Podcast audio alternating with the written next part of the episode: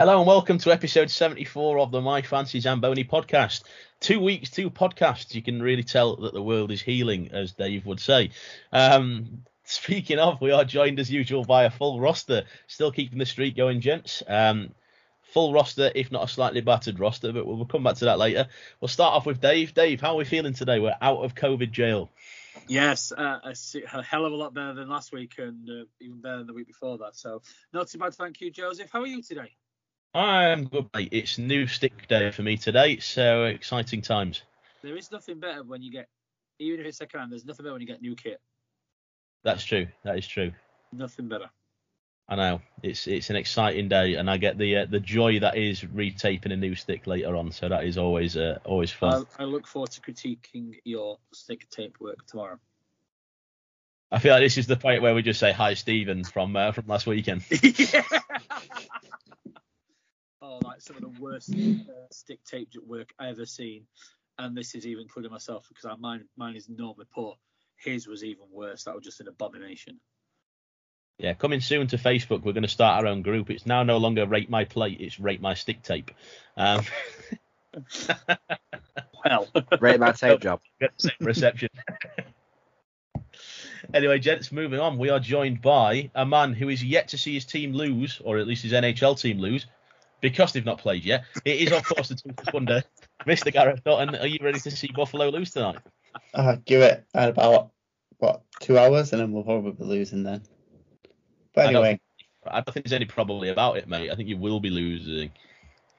Uh, expect expect nothing and get nothing, pretty much. From a Buffalo fan perspective. Set your sights set your sights low and anything higher is a benefit. The problem is there's never anything higher, so you're just constantly disappointed. yeah, it happens. But anyway, I'm good, thanks, Joe. Good, that is good. That's what we like to hear. At least you've got the Patriots and Tom Brady to keep you go. Oh no. Oh no. I mean, Sorry. you're a few years out of date there. Oh, just a little bit. Just a little bit. You can tell he's, he's found his new sport and he's jumping on that bandwagon. You know. Hundred percent. Hundred percent. It's like a, it's like an early midlife crisis. Yeah, I'll say that. Anyway, with that last... high pitched, yeah. I think we should move Say no more. on from that one. Um, Moving swiftly on. Yes, last but not least, we said that we were joined by a slightly battered roster.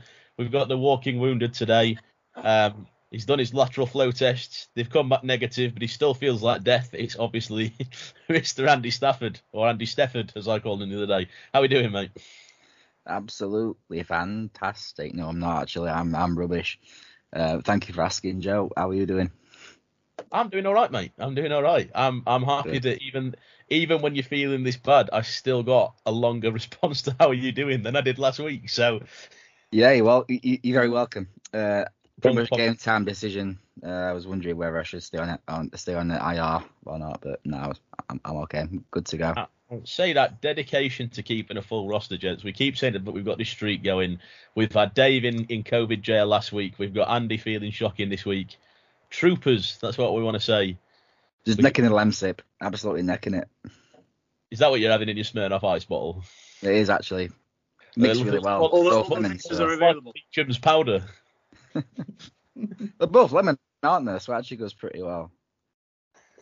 Lemsip and the Smirnoff Ice. it's like the worst shandy ever. it's an abomination. Lemon, lemon, lemon is just an abomination. Sorry. I mean, I don't think they're there. It's not like you're going and ordering in at the bar, mate. It's, it's the... Even still, yeah, get, get something that's at least a better tasting lemsip than lemon. I'll have a lemon lemsip shot, please, mate. Can't stand black currant one. Three for five. Give me twelve. Can you get Can you get them on one of them shot boards? it's got one lined up. Shot roulette, sponsored by Lemsip. Lemsip Meister. And if anybody who runs bunkers over playoff weekend is listening, we are available for more ideas like this. Um, Could run Pink Whitney going, couldn't we? oh, no. Like, let's not talk about Pink Whitney. Every time I listen to Spitting Chicklets, they always start advertising Pink Whitney, and it makes me want to cry. So, you should you should go and try the one that me and Dave tried in uh, a wild card. It's pretty nice. Oh yeah, yeah, we're nice. Yeah, mm. I'm thinking where is it about? It was Sunday um, draft tournament. Yeah, yeah. They, were really, they were really mm. nice bit for advertising for Wildcard there. You're very welcome. Other pubs are available. Um, anyway, gents, as uh, as we say, two podcasts in two weeks, and the reason for that is because British hockey is now firmly, firmly back. Uh, I think we're trying to do one pretty much every week, unless there's literally nothing to talk about. I'm looking for anybody to disagree with me. Um, but yeah, so over the weekend we'll run through the, the, we'll run through the fixtures this week. We learned from our mistakes last week. Um, we will still be picking a fixture each to talk about. However, this time first we're going to tell you about actually what happened in in the league in the Challenge Cup. So Saturday, no, hold on, I've I've started off badly straight away because there was a game on Friday. Honestly, one job. Rewind. Um, Friday, the 8th of October, we had the Fife Flyers against the Belfast Giants in Fife in Challenge Cup action. Uh, that ended 2 0 to the Giants. Saturday, we had three Challenge Cup games. It was Nottingham v Manchester in Nottingham with a 3 1 win to the Panthers. Uh, Dundee v Fife in Dundee was a 3 2 shootout win for the Stars. And then Cardiff v Coventry in Cardiff with a 4 1 win for the Devils. Also on the Saturday was the only league game of the day, which was Steelers Guildford in Sheffield, and that was a interestingly horrific game at 6-4 to the Flames. Um, Sunday was the return fixture of Guildford Sheffield in the league. That was a 6-3 win for the Steelers. Uh, the remainder of the fixtures that day were Challenge Cup. We had Belfast 5 in Belfast with a 6-2 win for the Giants and uh, 3-2 win for the Blaze against the Devils. What fixture stands out to you there, gents? I'm going to go Coventry Cardiff only because it there is a type of result that we all expected. It's the CJ Motte effect. Um, but it, for me, it shows what Coventry are going to do to a number of teams. I mean, we saw it on the game that was on the the Premier Sports covered the um, Coventry Sheffield game. They're not going to be easy to beat. They're not going to be walkovers no more. Um, all they need now is to get the crowd behind them. And when I say that, I'm on about the two and a half, 2,800 in the crowd that used to. And I tell you now, Coventry is going to be one hell of a place to play in. Not good for the opposition because that's going to be a tough place. Um, but no, it was, it's good to see um, uh, the Brits getting points as well um, in the lineup. And uh, yeah, it's, I, I, it's, as much as it's for me the, the result of the weekend is kind of what we talked about and what we've been expecting. It's, I don't think it's going to be one-offs Coventry beating the top four. Um, they're going to take scalps throughout the season, and that could even that could even go as far as deciding who wins the league is how many teams don't give Coventry that scalp. So uh, yeah, that's for me. Uh, well done, Coventry. I'm going to go with the Dundee Fife game where it went to penalties because none of us last week would have guessed it would have gone into penalty shootout. Not a chance. To give you to give you the rundown, just just while you're on that, 4-1, 5-0, 7-0, and 5-1 were our guesses for that game. We were close. Yeah, it finished 3-2. Obviously, penalty shootout goal. Considering Fife played the night before against Belfast, they're coming up against Dundee, a team that's actually been doing all right so far, pretty decent. And then yeah, they go, they put second period, they score the, the first goal of the game, they take the lead. Then obviously Dundee score again, score to make it one all. But then 15 seconds into the third, they score a short-handed goal to take the lead again. So to take the lead twice, something that we definitely wouldn't have expected. Yeah, that's my my my game of the week. Mine is the Nottingham Manchester game from um, I believe it was Sunday the 9th. Yeah, uh, sorry, Saturday the 9th. Um, and uh, just a very good game, pretty even. Um, I heard that uh, Mr. Springer got thrown out again. Tut, tut, tut. Anyway. Water is wet. anyway, um, I've not seen the highlights of this particular game, uh, but yeah, pretty good result. Uh, see Taylor, Do- Taylor Doherty, all, quite a bit of hype about him going into league. Finally gets his goal, first of the season, I think, and um, yeah, pretty close game. Which is what we always want to see. Uh, and it was a Curtis Hamilton empty netter. Um, sorry, no, it wasn't. Sorry, I'm an, I'm an absolute mare of a day today. Oh, But yeah, anyway, that, that was my game. Sorry. It should be. You've picked the game I was going to go with. oh, Well, the- Gref picked the one that I was going to go with. this is why we Gents. talked before the podcast, gents. This is why we talked before the podcast. Gents, it's a team effort. Come on, guys. It's a team you effort. Do you know what? We talked about pretty much everything we possibly could do, and 90% of it wasn't even to do with the podcast before. And the one thing we couldn't do was coordinate what fixtures we were all going to talk about. Flem, there's not enough Lemsip in the world. Oh, no. Um, weirdly, as much as I've, I've I've mentioned it and said it was a horrific game for the Steelers, the game that I'm going to pick primarily because I'm on my toes and I'm trying to pick one is uh, is the Steelers Guildford game. Uh, it's probably one of the occasions that we've actually been proven right, gents, um, because we started this season saying that Guildford had got a good team. This was the kind of year where Guildford could look to capitalise because obviously everything's up in the air, people finding their feet after COVID, uh, and it puts them on a nice even playing field. They came out and they came out hard. Um, you know, we had goals from Brett Ferguson, Tristan Fry, John Dunbar, Ian McNulty, Levi Cable, and Tristan Fry got a second uh, short-handed goal in that game. Dave's nodding because he can't remember a single bit of it. Uh, I can remember enough, but not ten bits. Um, I blame Andy Welsh entirely for the fact that I can't remember much of that game. shout, shout out to the UK Islanders group. I'm just blaming. I'm just blaming Andy Welsh. No one else. I'm just blaming him. Fair play. Fair play. Um, I mean, the first thing that I'll pick from this game for a start, we, I've just read out the Guildford goals. The goals for the Steelers came from John Armstrong, Brendan Connolly, Marc Olivier Vallerand, and finally Alex Graham. Uh, that was a great thing to see. Uh, Graham stepped in to replace an injured Ebele um, and did a cracking job. Didn't necessarily get the shifts that we expected him to get, particularly in a game where they were criticised for being lazy afterwards, and then you leave a guy like Alex Graham on the bench who you knew had, a, had a point to prove after what had happened in Niagara. Uh, stepped on the rink. I think he probably did, only had a handful of shifts, made a couple of big hits, and then scored at 59.55 on the clock. So five seconds left in the game. Um, nice goal as well. it was a lovely goal. It was a lovely goal. Uh, the one thing that really stands out to me in this game, gents, and uh, I mean, we talk about goalies. We talked about not really knowing much about Kevin Lindskog, who was the goalie for, for Guildford. Uh, Guildford had 24 shots on goal in that game and scored six goals. So Barry Brust, playing his first full game for the Steelers, made 18 saves. In the other net, uh, had 40 shots on him and saved 36 uh, made some cracking saves. In fairness, if you listen to Fox, he'll turn around and say that it's because most of their scoring opportunities were grade A scoring opportunities, and they kept us to the perimeter. But uh, fair play to to Lindskog on that. I thought he played a cracking game, and Guildford really set the pace there and showed what they can do early on in the season. No, it was um, from the highlights uh, that I watched um, to make sure what I'm saying is a, a, a significant degree of accuracy. Um, their goalie played outstanding, um, and he gave them a chance. Um, Brust, I'm going to say something that may be baffling to anybody else, but I'm not worried at this moment in time about him.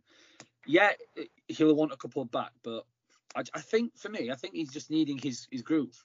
He's been a while since he played, and and I'll speak to I'm speaking to some forwards and defenders, and when you play the game, whatever level, you you, you find your groove, and you then you can just work on autopilot. And goalies are just the same. We, we find a groove, and you know when you know you pucks at that side, you do this and that. It's, I don't think Barry's there yet. Um, his pace between the pi- pipes is, is very quick. It's one of, probably one of the quicker ones I've seen so far in the league. So I'm not worried yet about him. Um, and I think once he finds that groove, which he needs to find soon, it, you know, to kind of put that he still needs to, I think he'll be fine. And I don't think you'll see many performances like last Saturday. Yeah, one of the things I've noticed, I mean, for a start, he's cleaned out a player in both games he's played in, which was just great to see. stepped out both games and laid the body. Um, he's made some good saves. He looks he looks ready in the net, and I've I've read some people saying that he he look doesn't look like he's bothered, and I just think I don't really get how he can say that, particularly about a goalie. I mean, I'm not being funny. It's not like you can see him being sluggish or things like that. He looks he faces up to the puck. He looks like he gets ready for it. You know. He's made some great saves. His catching hand might need a bit of work, but this is this is the other thing that we say. Do you know, like you say that about everybody finds their groove and that kind of thing. The other thing we've got to bear in mind is this guy hasn't played in 18 months. And whilst that might be the same for John Armstrong, or it might be the same for DeLuca, no, it's not DeLuca because he played for Epam for a bit, didn't he? But you know, it might be the same for players like Armstrong. They can go to the gym. You know, they can keep fit. And granted, it's not the same as playing with a puck on your stick and things like that, but you can at least keep your fitness up and that side of things.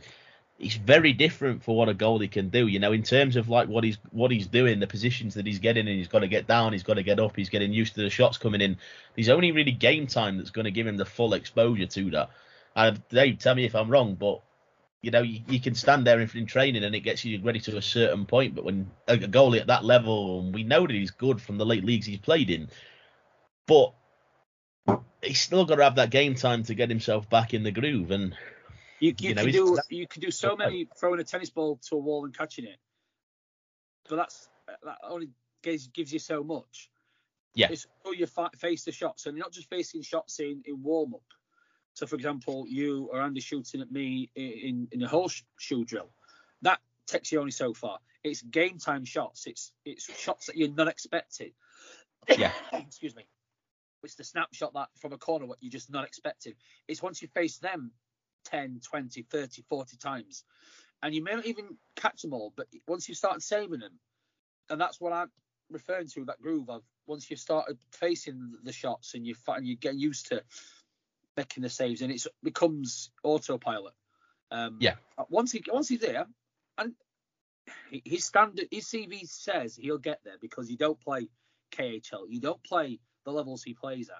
Even you know, you just don't if you're not good enough. He'll be fine. For, for him and Sheffield sake sooner than later, but he'll get that. He'll find that groove, and we've already seen so far some of the saves in the capacity he's he's already shown. It's what he can then do more consistently and more regular once he's found that groove and once he's got there. And I, I think once once he's there, he'll be fine. the, the from, I would say from a, a neutral fan's perspective, that second period pretty much killed you guys off. After the fourth goal went in, it looked like you guys didn't want to play. I, I agree with that. I would agree with that. Um, and as much as we're talking about Brust's groove and his performance, there's five people in front of him. We are, so Sheffield are a team that do go, you score four, we'll score five, six, seven, eight. But not every time you're going to do that. There's going to be a game where a goalie will save 35 plus shots. It's going to happen. CJ Motte's going to turn up and he's going to win them games.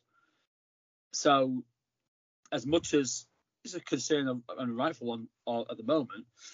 You've got to look at also that team defence in front of him to make sure that they're not easy. They're not, the grade A chances are taken out of the equation and they're just put to they're kept to the sides. As you hear any coach at that level will say, keep them to the sides. And I don't think we did that well on Saturday. Add that to the list of the many things we didn't, in fairness. But yeah, it just I'm conscious that we've slipped onto Barry Brust a little. I'm, I'm also conscious Andy hasn't said anything. So Andy, if you've got anything else to add, this is your uh, this is your moment. Uh, no, I think I'm all good. Really, just what everyone said. You know, he's he's been out for 18 months. You know, it's been a difficult year for all of us, especially you know someone who's not been able to make money playing hockey. So we can understand, you know, the um the the reasons why he's probably not where he wants to be right now. But you know, this is a guy who's played in the NHL, KHL, you know, some incredible leagues. So you've it's always in the back of your head, you know. Well, Fox must have brought him in in Sheffield for some reason, and we're just yet to see it. So I don't know. Um, with obviously Stojanovic, he's playing really well as well. So uh, I don't know. Maybe if maybe Fox will give it a couple of months, see where see where Brust is um, fitness wise, and uh, just make a decision from there from uh, who stays and who goes. So uh, it'll be very tough few months for both goalies. We've just got to you know put the role into every training session, every game, and uh, hopefully it'll pay off one of them. I won't be surprised if he keeps both of them. I think we'll keep. I wouldn't be surprised. Um, a different conversation about Churchill's development, but I won't be surprised. Stojanovic has actually got better as he's got on. Um, so I, I wouldn't be surprised, and it would also be beneficial. You know, Yeah. you, haven't got, you haven't got one goal rinsed when it comes to March, April, whenever the end of the season this year is, um, to go for the playoffs. So I'll uh, I'll I'll I'll move us on just quickly, gents, because one thing I'm conscious of is we're already talking about Sheffield, and the next thing I've got on the agenda is first impressions, um, which I feel like is a place where we can kind of go into a bit more detail about a few different things about different teams. Um, I mean, just so in the interest of kind of not of kind of breaking up the Steelers talks, obviously we were particularly the last game. I think it's easy for us all to kind of go into the do's and don'ts of the last game because all four of us were at that game as well. Um, so I'll I'll break I'll break us up slightly there on that one, and then we could come back to the Sheffield talk in terms of kind of the do's and don'ts and, and the pros and cons of the team. As I say, first impressions is the next thing that I've got down. So for us to talk about all ten teams, ten teams. Been that long, I can't remember how many teams there are in the league. Well, Uh, nine nine at the minute because uh, Glasgow haven't played yet. Yeah, I was going to say that was that's the one exception that we'll make. We won't be talking about Glasgow for obvious reasons. Um, I mean Manchester is still below them in the league, but that's uh, it's just an alphabetical thing. Um, yeah, where do we want to start, gents? Do we want to? I'll start. I'll start Guildford. Um, they have. We we said in the it's called the prelude of they're the team that's gonna um, be the tough one like Coventry, and they showed it very well on, on Saturday. Um, but they did it as a team.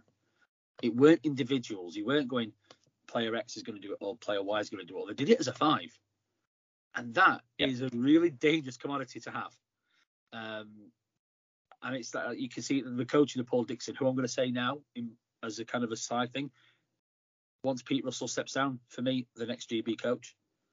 Uh, the, I don't think there's an argument. I think he he should be the next person. Um, and they aren't that boring to watch. If you look at the, if you look, and I say that respectfully, It's and back I- I I conference. say that. If you look at the first few years of the Elite League, they've had that, that, that star player that's wowed us all, but it's always been talking about the player, the individual. You've not talked much about the team. But the highlights I've seen so far of Guildford and watching the bits that I remember and the highlights from Saturday, that is a they're playing as a five, obviously with a goalie as well. But they're Yeah. playing they're playing as a unit, and that's that's something that we've not I don't believe we've seen of a Guildford team in the Elite League. And that's made them, I feel, if they can continue that, more dangerous than what all four of us thought they would be.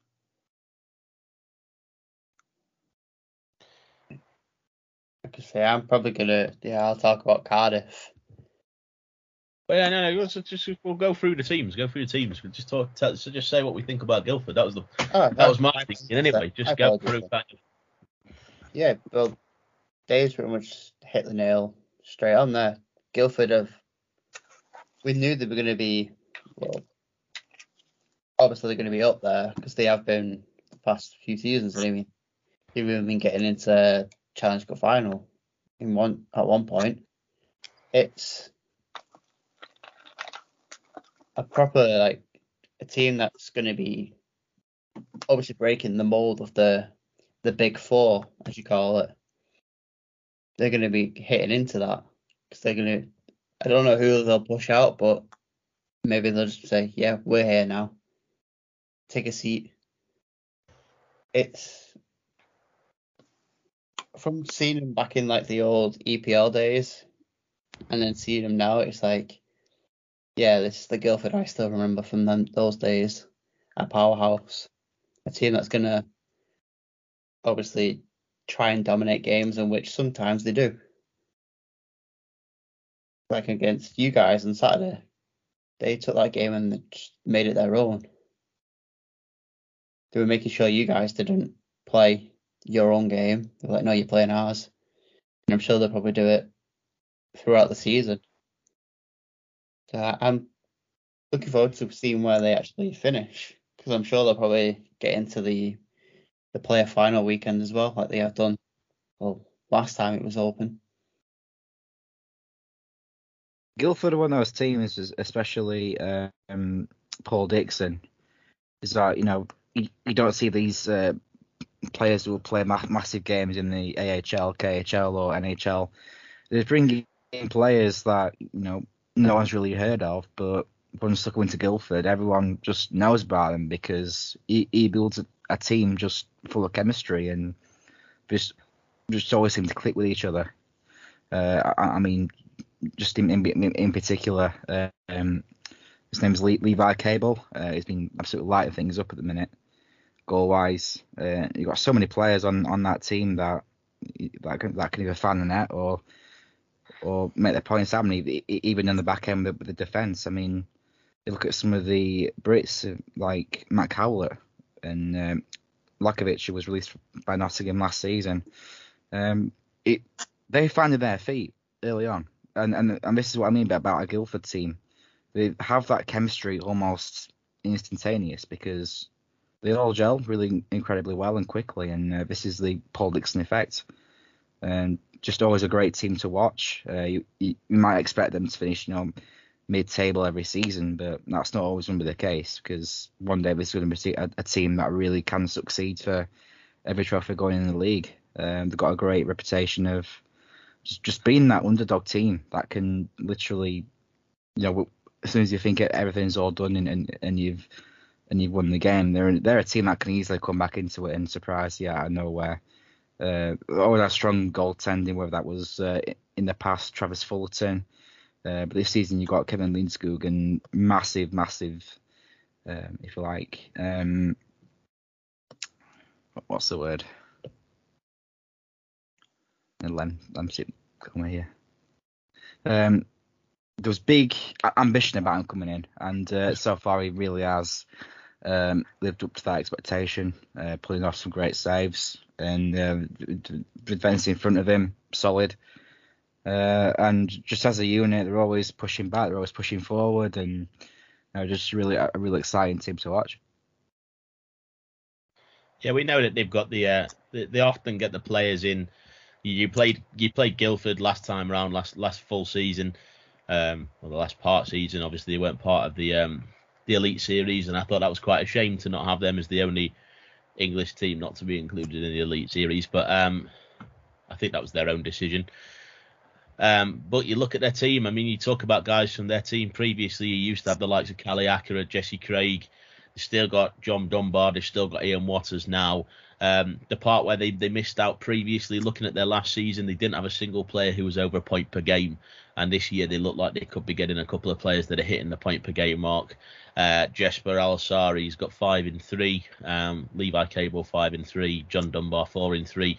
We're getting to that point. I mean, Jamal Watson's got three in three as a D man, same as Jake Bolton, a D man. You know, they look like they've taken their previous teams and improved in a lot of areas. They've got Robert Lachowicz, who's a uh, you know an experienced Brit now. Um, and Kevin Lindskog looked solid when he played us the other day. I mean, they played three games. First game was a was it a three 0 win against Manchester, Griff? It was. Uh, you know, they then beat us in our own barn six four, and then they lost to us six three in their own barn. You know, like in fairness, I, I, am not trying to quote myself, but what some of the co- the commentary commentators were Coventry commentators, and now I say that I realise I'm talking about um, Aaron Murphy and Paul Adey because it was the Premier Sports game. They were referring to Steelers as one of the teams to beat because, like Gref said, you know, you look at your top four in inverted commas, and you, would put the Steelers, you'd put the Giants, the Devils, and Nottingham probably up there in your top four. They've already beaten one of those top four in the first three games, the first two games. You know, they're definitely going to be a team to contest this year to me. Um, next team, someone pick a team.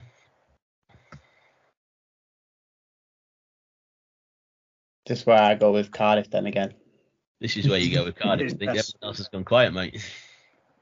It's fair dues. Oh yeah, I'll go with Cardiff because this is the with the amount of changes that they've had this season, we all thought, okay, what's going to happen here? They've got no Fournier, no Haddad, no Joey Martin, no Bounds. Like, what's going to happen here? And obviously, we saw them at the first game in the CHL. We were like, oh wow, because talk about a baptism, baptism of fire playing. Was it? Did they play in the first game? Adler Mannheim. And it was a DHL, but yeah, it's like wow, DHL. DEL. You mean DEL. uh, you mean DL? I mean, I'm, got, I'm the- taking, I'm taking DHL a is a jersey from the DEL to you, mate. yeah, I'm taking a leaf out of uh, your Twitter feed, your social media account. Steelers, that is. Mm. Oh, shots Shots fired. Gareth. Barrett, what are you talking about? It's fine. Well, Oh, that's all right. I'll- Carry on. well I'll get I'll get called a keyboard warrior. It's fine. Even though I'm speaking out loud. But yeah, it's Ooh. they're bringing in. Ouch, yeah. Gareth's bringing some sass to the podcast today. King got claws. and yeah. Stafford last week, me this week. My God. Oh well, we'll move on. We won. Are you sure? Yeah, because obviously they've they've got some pretty good players on their team that we well we knew they were they looked pretty decent. Well, bringing back some well bringing back like Mark Richardson for a change for starters, Captain That's Mark all. Richardson. yeah, captain, and then obviously Josh Batch, Matt Lewis, and then bringing Ben Davies home, Sir Ben Davies. Thank you. And then obviously signing Josh Waller, who we saw at the Elite Series. You guys, who's actually playing pretty decent, scoring in the CHL as well. Nice Three goal points in two as well. Nice goal in the CHL. This team is just looking pretty decent. And then obviously the netminders, we're thinking, all right, what they're going to bring in. They always bring in decent netminders. And then bring in what, Mac Carruth. He's been pretty decent. and Taran Kozun. He played quite decent against us in the I think it was a, friendly game pre-season.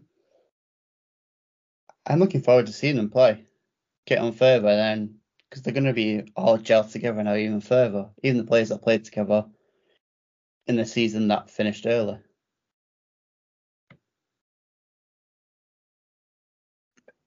just as Graf mentioned, you know, uh, mentioned Waller and Ben Davies coming back home. Uh, again, two Guildford players, and uh, just like I was saying earlier, they always seem to find a way to gel that team and, and bring the best out of people, and they certainly did.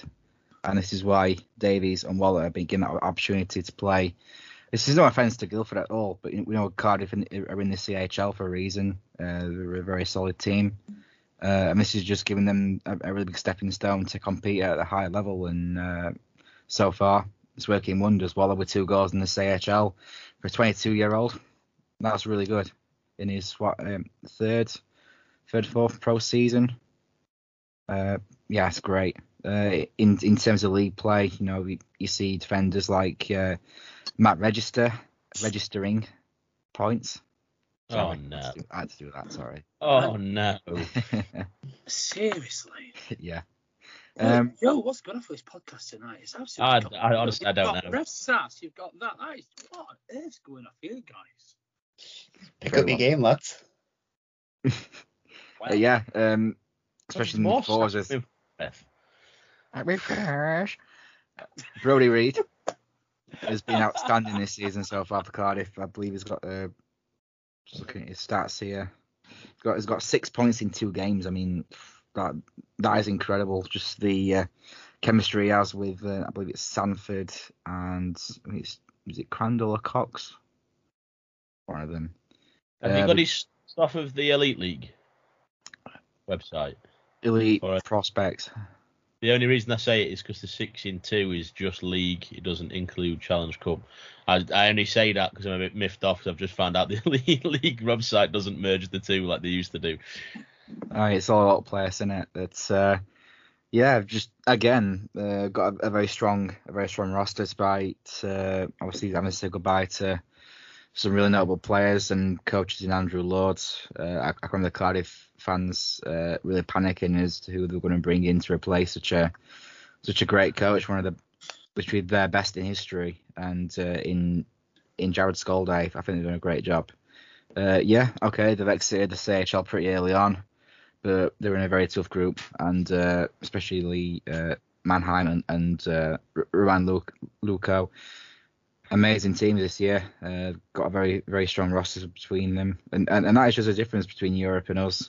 Um, that's just how it is. But in terms of league play, they've still got this roster going forward, and uh, again, I truly believe they can do damage and even be in the top two. Come come it be a race if, if there is one.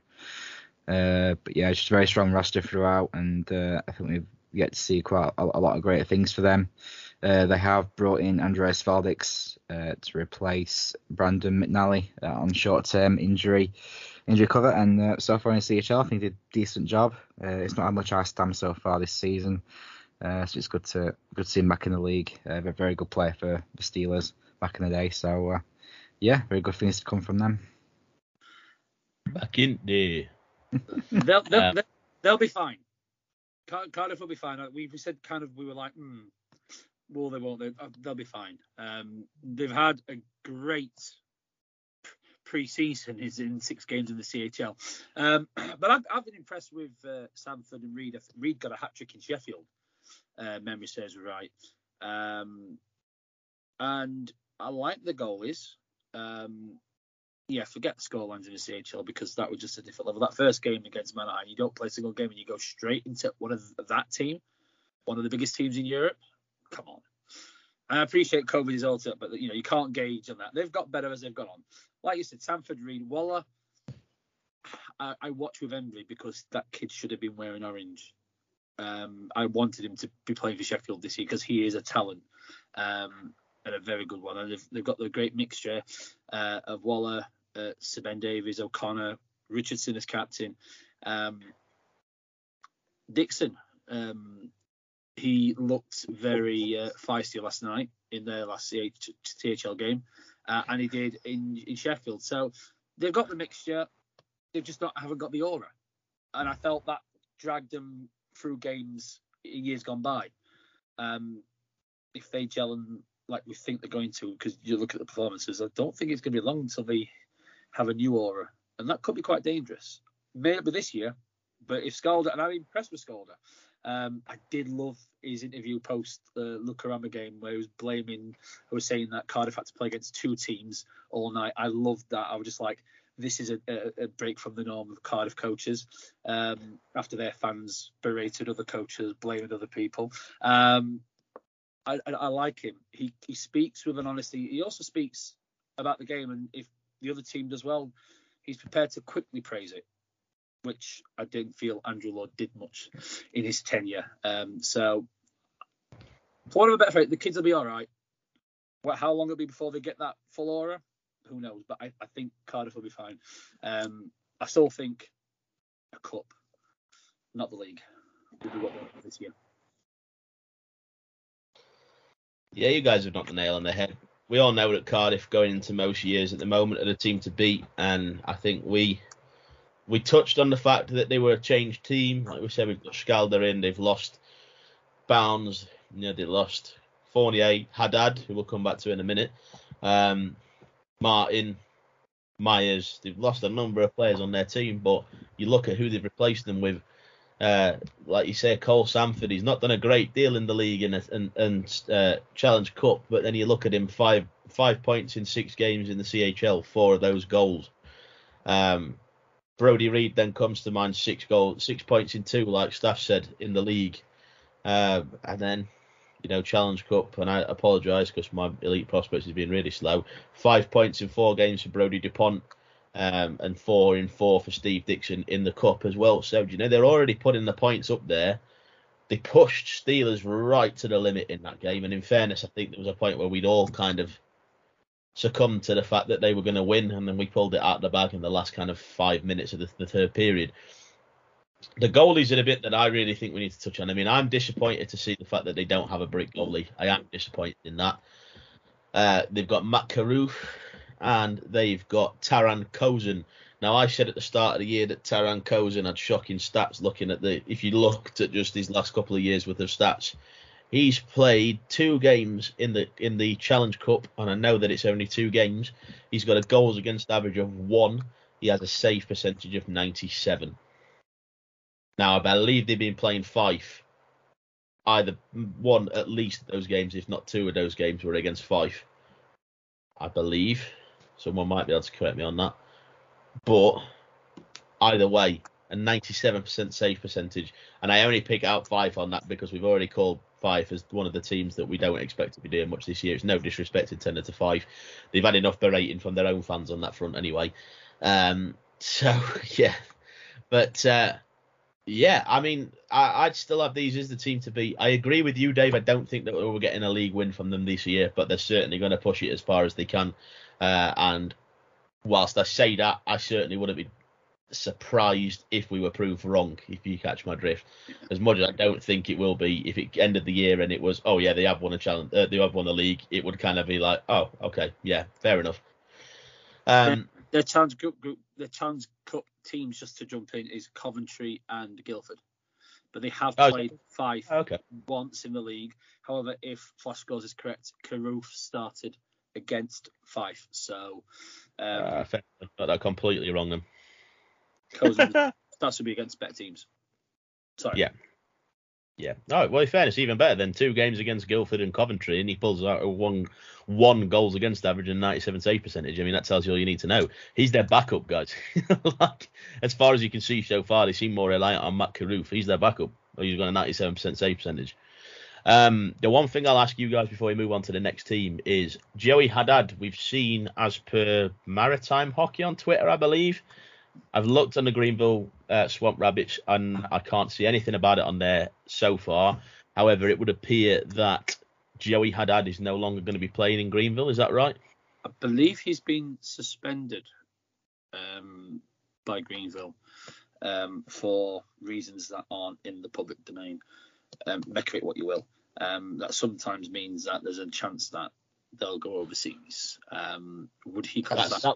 That's what happened with would it? Would he come back to? I think Connor was a mutually agreed suspension, though, weren't it? Yeah. Um, with a, a very quick research on Twitter to see if anything, any rumours, any stories. I'm not seeing anything, so I'm not sure this is, but you know, could be completely wrong. Um, but it does kind of tend to give an argument that he may be back overseas, maybe, maybe going to Norway, could be joining uh, the goat. Could know? be. Could be going to Graz, going to see uh, Dees.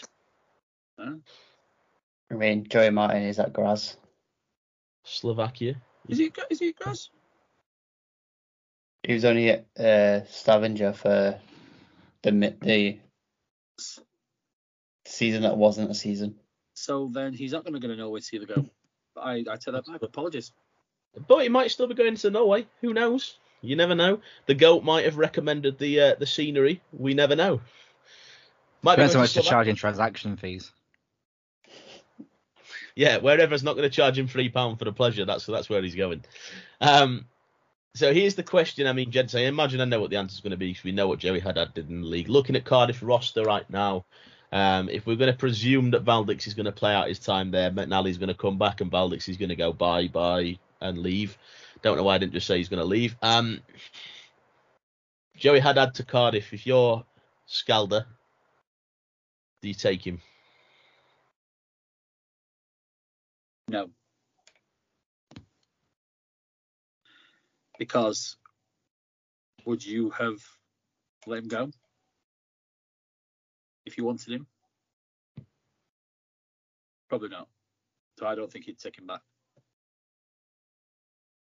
He'd be a player that you'd want, don't get me wrong. But he'll have had the chance to have kept him. And not necessarily though.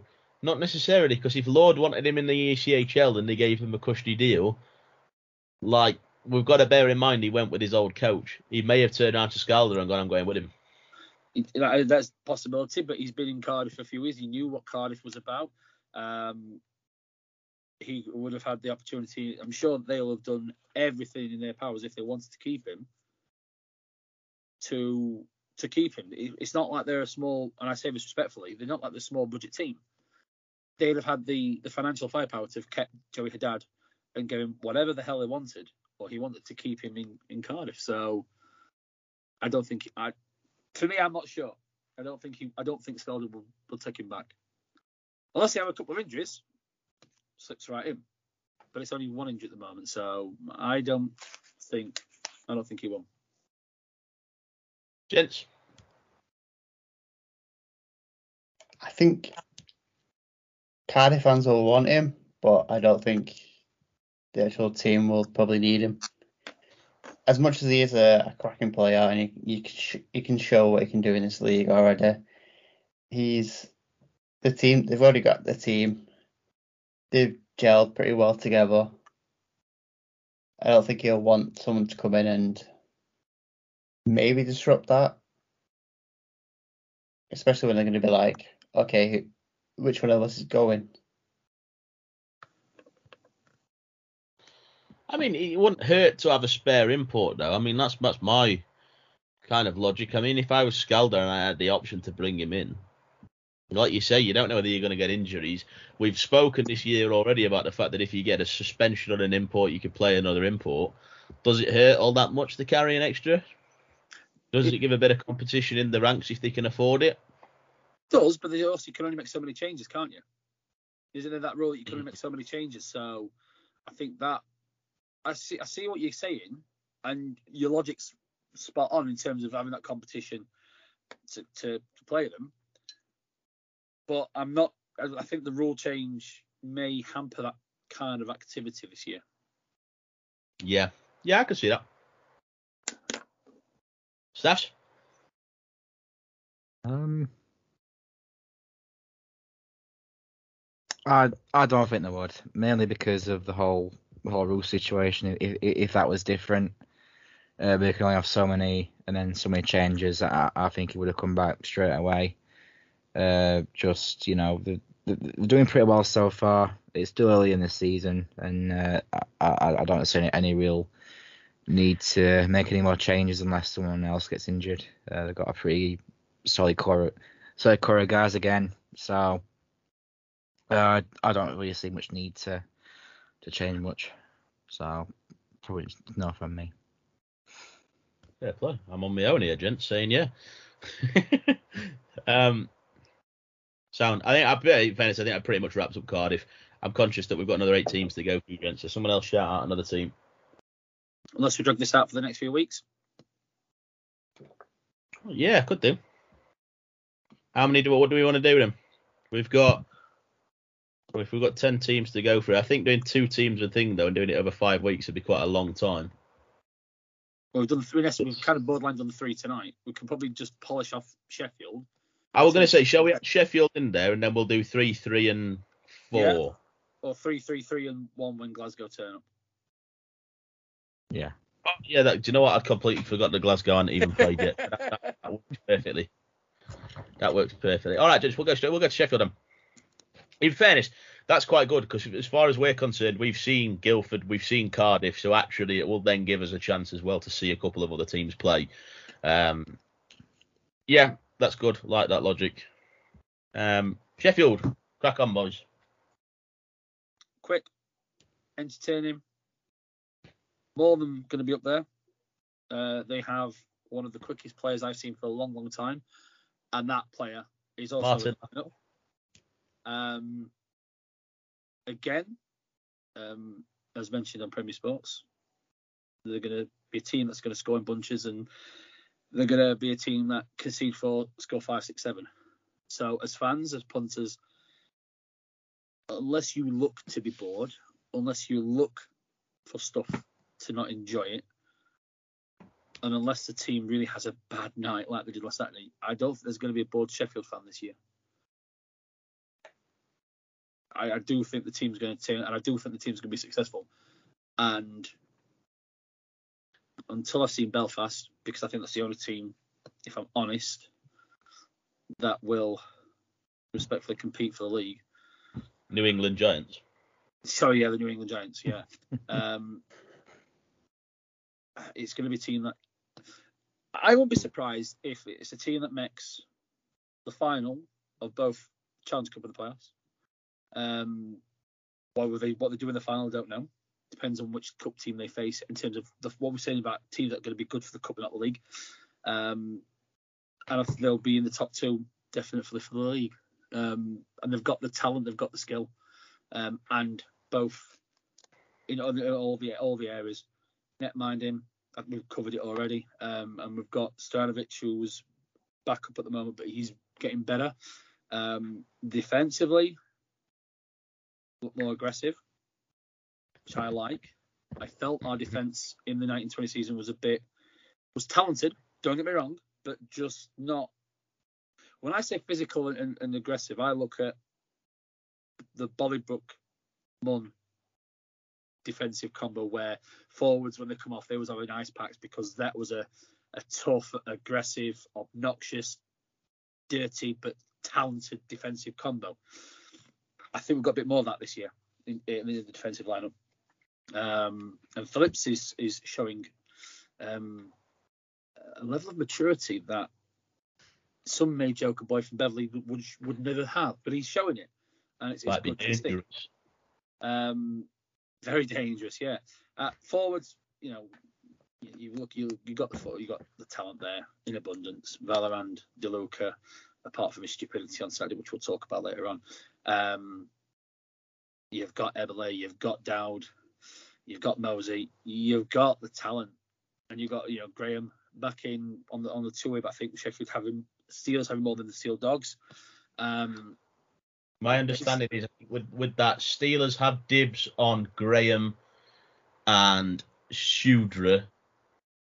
Leeds have dibs on Brandon Whistle. I think is the way it works at the moment. I think that's my understanding as well. So Sheffield have all the tools to do well um, and be there thereabouts in everything. They've just got to be able to put it together, and we'll only know that come April. But the, the signs are good. I think um, minus what happened on Saturday, to which there was one play that you guys really missed on Saturday that could have changed, kind of like changed up the game a little bit, and that was Tanner Eberle. Yeah, I'd agree with that. But bringing in guys like Hodgman and Latal, those two are pretty, pretty damn decent. And obviously you've got Evan Mosey, who has pretty much this season is like at a, a summit, summit that's that's just like brought back the life of Evan Mosey playing again properly. Is not. I think the time off and being injured has helped him. He's got back to his former self. Your team looks quite decent. I'm sure you will be at the fighting for the title like you were the season that didn't finish. Challenge Cup. Guess that all depends on what teams turn up and what teams don't. I'm sure you you'll more likely have a pretty decent season again. Like Greg said, some some good players have really come in and uh, made their stamp already. Uh, really, really impressed with with Mosey, Hodgman, Latal, uh, and and Todd as well. I mean, I mean, absolutely solid on that on that back end, and uh, Sheffield haven't had a strong defence in quite a few years, so that's good to see. Um, that they've really upgraded in in that respect. Um, Armstrong after after a, a, year off, you know, you wouldn't even wouldn't even know, uh, especially with his penalty shots the other week. Um, oh. just incredible. Yeah. yeah. Oh, Absolutely, just great to see that. Uh, you know, he's he's not been affected by by the layoff. Um, Milf. But also having Alex Graham back. Um, did we touch on on him leaving the Ice Dogs? No. No. No. Right. Okay. The first one we can, can go into a bit more detail later, but um, yeah. So Graham has been released from the Ice Dogs uh, in the Ontario Hockey League because of another import. I believe they can only have so many imports in that league, uh, and uh, the coach was just said, "Oh, well, this import's better than this one." So unfortunately, meant uh, Graham's dreams of North America are over for now, but hopefully he'll be able to get back to that at some at some was stage. in he his- like the kid that dropped down? Wasn't he like a first or second round draft pick or something? He was quite Yeah. high. Yeah, San Jose Yeah. centre back. It was kind of a. It was. It's an unfortunate. That's the cutthroat of the junior system over there, but it's not a slight on on Alex. It's just a case of the prospect they have is a lot higher thought of than Alex. yeah, it's, it's just so unfortunate. You know, just, wrong place, the wrong time, effectively. Uh, but he's no, he's he's still young. Hopefully, he'll still get that shot again in the future. Uh, just you know, he's, he's back in Sheffield for now. He's already got a goal on the sheet. So um, hopefully, you know, if, if he can prove himself this season, then maybe that'll give him more opportunities abroad. Uh, have to wait and see. But um, we'll be expecting quite a lot from him. Uh, but yeah, been very solid throughout. To be honest with you, um, it's been quite a few years since we've said that from goalies to defence to offence. So yeah, really good things to see. We've got speed, we've got we've got, got size, we've got strength, and we've got a very very very solid defence as well. So uh, yeah, it's expecting good things this season. Yeah, this is it, boys. I mean, I can't remember the last time that I saw a, a, a team, a Steelers team, quite so strong on paper. Um, and that's that's the, the first thing that strikes you about this team straight away is they, they look strong. They look like a team that are going to contest. And like we've said already, we've we've pulled out. You know, we've already got the likes of of Connolly, Vallerand, um, you know, Eberle back in the ranks, and that's huge. But then, you know, you scale that back slightly and look at the, the other players that we brought in. Keaton Ellerby, a huge player for us to bring in.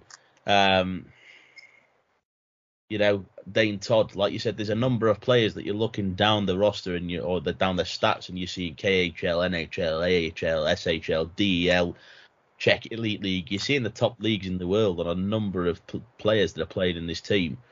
Um, I mean, Dave, like Dave's already said, Martin Latal has to be. I think there's only a, a handful of players that I've seen faster than Latal, and in in real life. And when I'm saying that, I'm referring to the NHL as well.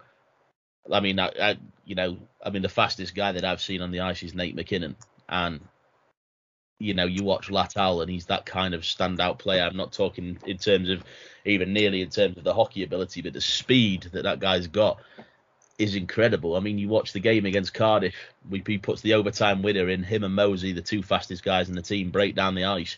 And in the interview after the game, Latal starts talking about how knackered he was at that point. You think you've just outskated everybody, you scored the game winning goal, and then you turn around and go, well, I was pretty tired.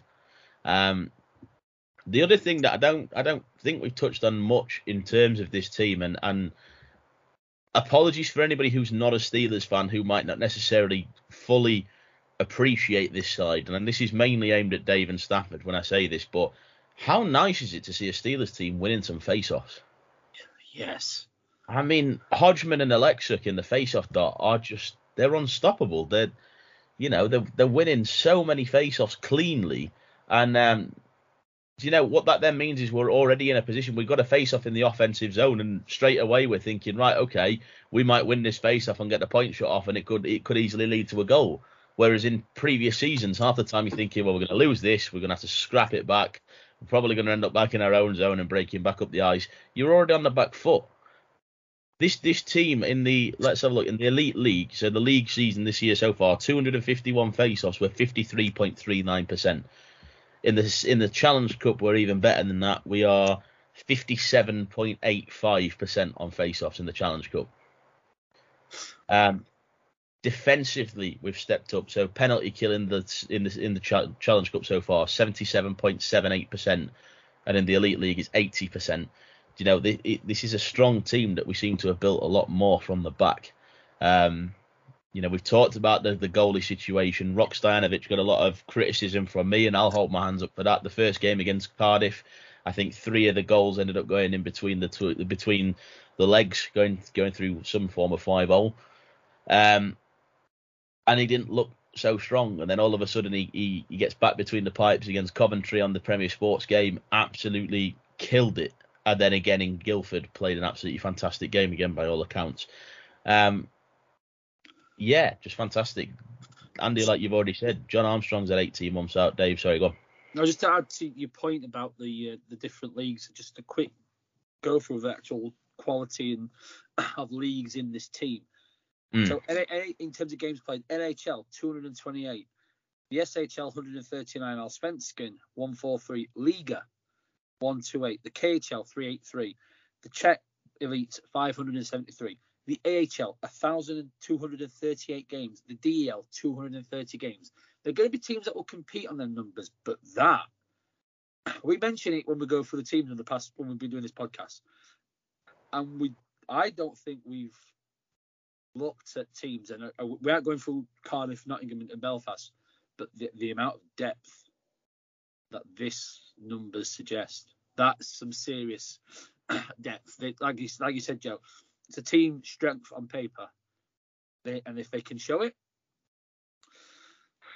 could be one hell of a year to remember. This is the key thing, and the, the thing is, like you said, it's entertaining hockey.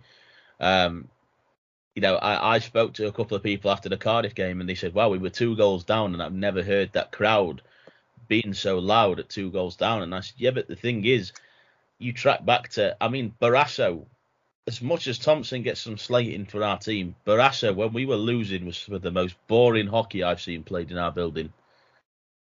You know, you had Thompson, which for a time, okay, as much as we might disagree with what happened with Thompson, for a time, you know, there wasn't for a time there wasn't that kind of excitement around the team, and um, there is now, and that's the thing. Even when we're losing, even against Guildford the other day, and it was a terrible game, but every so often there was something where you thought, oh, okay, we've got that strength at the back.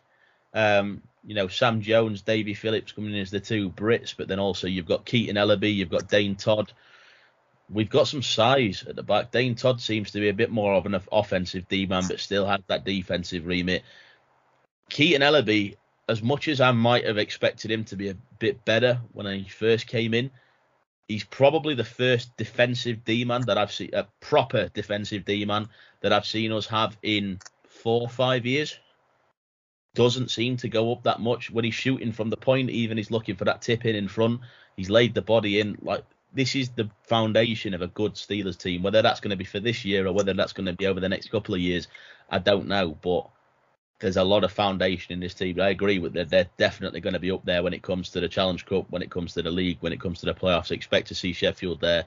I know that we're th- three out of the four of us are Sheffield fans, but I don't think we're being homers in saying that. You watch this team right now. And even when we're not playing great, we're finding ways to win. That Cardiff game, we found a way to win. The Coventry game in particular, we found a way to win. The point I'll say on the flip side for Sheffield is out of all the games we've played so far, we've only had two regulation wins, and one of those was against Manchester. So it's not all guaranteed. I think it was two, two regulation wins or three. We played Manchester twice, haven't we? Might have got that wrong. You we beat you guys uh, regulation twice, weren't it, Griff? And then Guildford. So yeah, three. And Guildford. So yeah, three. Apologies for that. Yeah, three.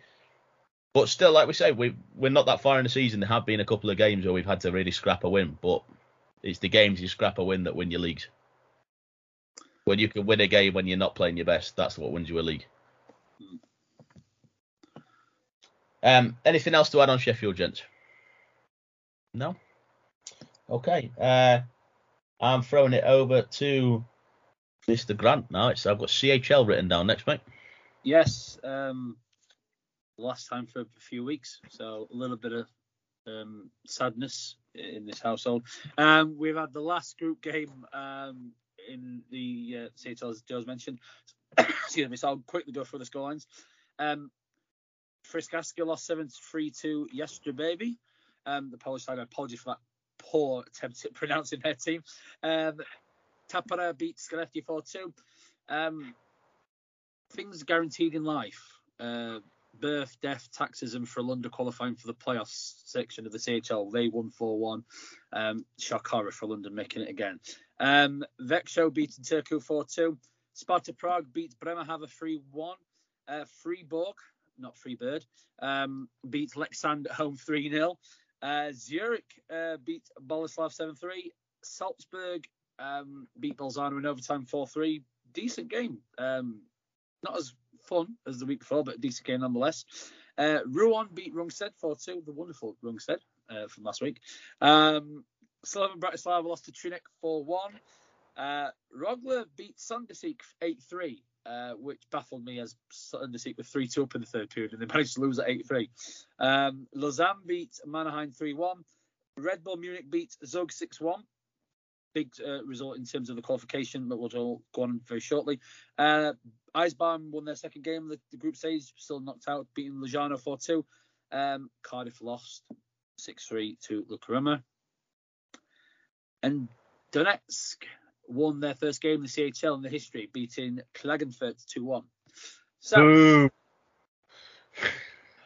Klagenfurt's biggest fan in the UK is unhappy over there. So, I I think that's the worst accolade you could possibly have. it- Klagenfurt's biggest fan in the UK.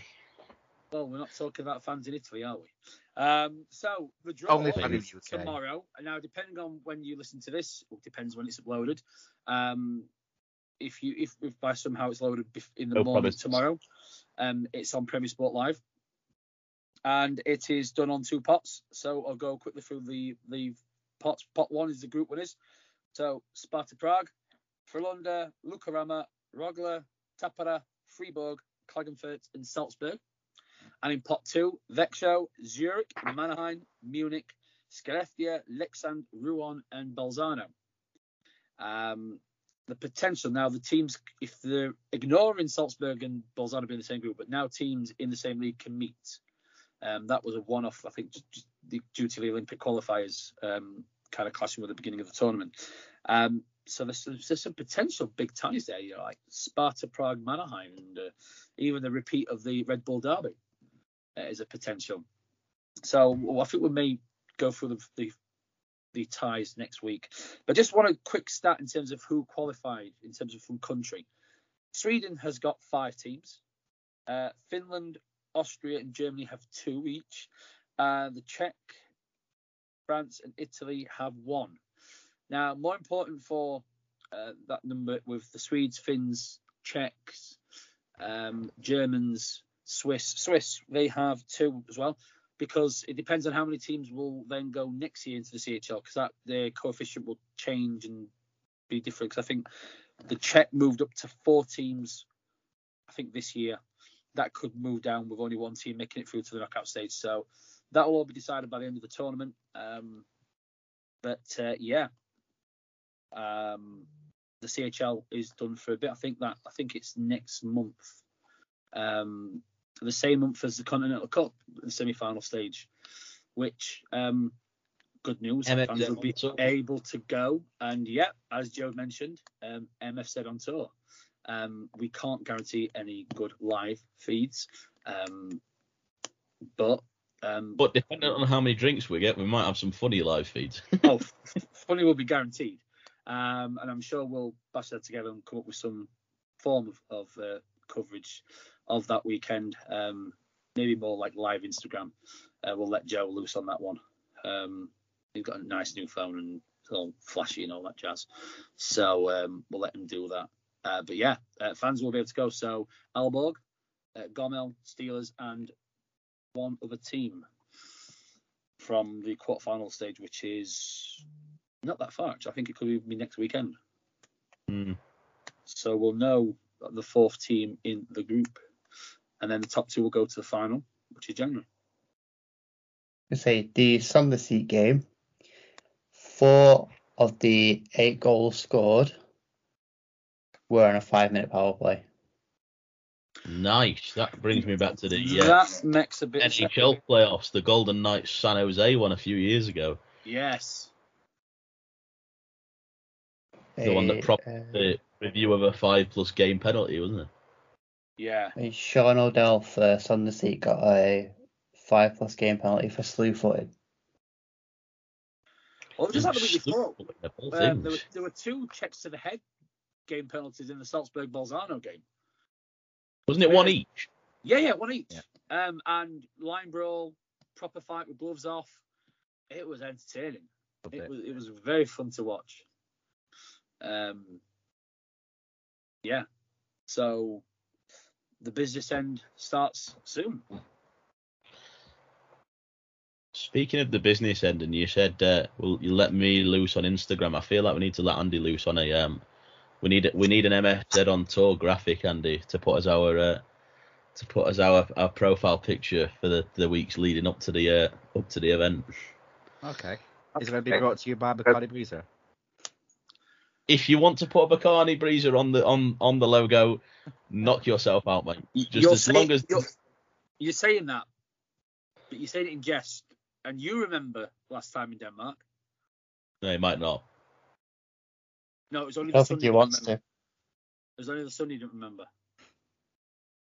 I remember him. There's a lot his of head- that, I remember. Yes, look, sat down in reception with your head spinning around. Maybe we should do that, a, a live Q and A before one of the games, just as terms of memories of Conti Cup trips and CHL trips, and uh, fountains and flip flops not surviving. Before you say, Joe. You need to take the flip flops again. It's got to happen. If uh, if anybody wants I'll take a crutch from me next time, like I did, like I did last time. if anybody wants a, a comprehensive review of all English, Irish, Scottish, and Welsh bars in the uh, in the city of Aalborg, I'm sure we'll be able to provide it for you after we return. if, if they are like in um, Copenhagen, yeah. Definitely got to happen. But uh, but yeah, Bacardi Breeze of Death. as long as there's no Christmas Tuborg on the graphic, Andy, I am I, I'm down for whatever. Or Carlsberg, can't forget the Even, name. no, no, no. I feel like there needs to be an ironic line on the on the graphic that says the best lager in the world, just because of how many times we saw it and shouted at that le- shout, shouted at that quotation on billboards as we walked through the city of Copenhagen. Brilliant, gents. Are we? Uh, have we got anything else on CHL, or are we good to move on? We're we're smashing through this, boys. We're an hour and ten in so far. Um, the next thing I've got down on my agenda is a quick note. In fairness, last week we talked about something that we didn't necessarily want to have to talk about. We of course didn't want to have to talk about it because it's not something we ever wanted to see in the sport, which was obviously the UHL incident involving um, Deniski and Jalen Smereck. Uh, the good news coming out of that is Jalen Smereck obviously said he was taking an indefinite leave of absence from the UHL uh, whilst they sorted out the incident. He's now landed a contract in DEL club Bietigheim Steelers. Um, bit of an upgrade from the UHL, gents. Upgrading league, upgrading country, in, in terms of values. He's going to be more than looked after. He's going to be in a hockey league that he's going to be able to thrive and uh, show his talents. And I wish him all the best. He looks a decent player, in fairness. I mean, the, the last couple of years before going to the UHL, he played for Tucson. He played 30 games for Tucson in 2019-20. As a D man, he posted five points and a plus minus of plus nine. And then the following year, he played Tucson 17 games, six points and a plus minus of plus two. That's not bad going in the AHL. So to drop down so much to the UHL seemed a little bit of a weird move. I don't know what's going on there. I've caught the Siri, but And we're going to with Instagram Live. My God. no, no, but no, gents. Honestly, do you know what I've started doing at the moment? Is I've started catching the video button on Snapchat. Like literally, like I don't know why they put the video button next to the forward button to come back off it, and it really winds me up. It's the amount of times I've had, to like type a message to someone saying, "Really sorry, caught the button." like They call that fat finger syndrome, my friend. I know, and you've just told me you're going to let me loose on, on Instagram Live. So if you've got us on Snapchat, we don't have a Snapchat. If you ever had us on Snapchat and you got a video call, that's probably why. Um.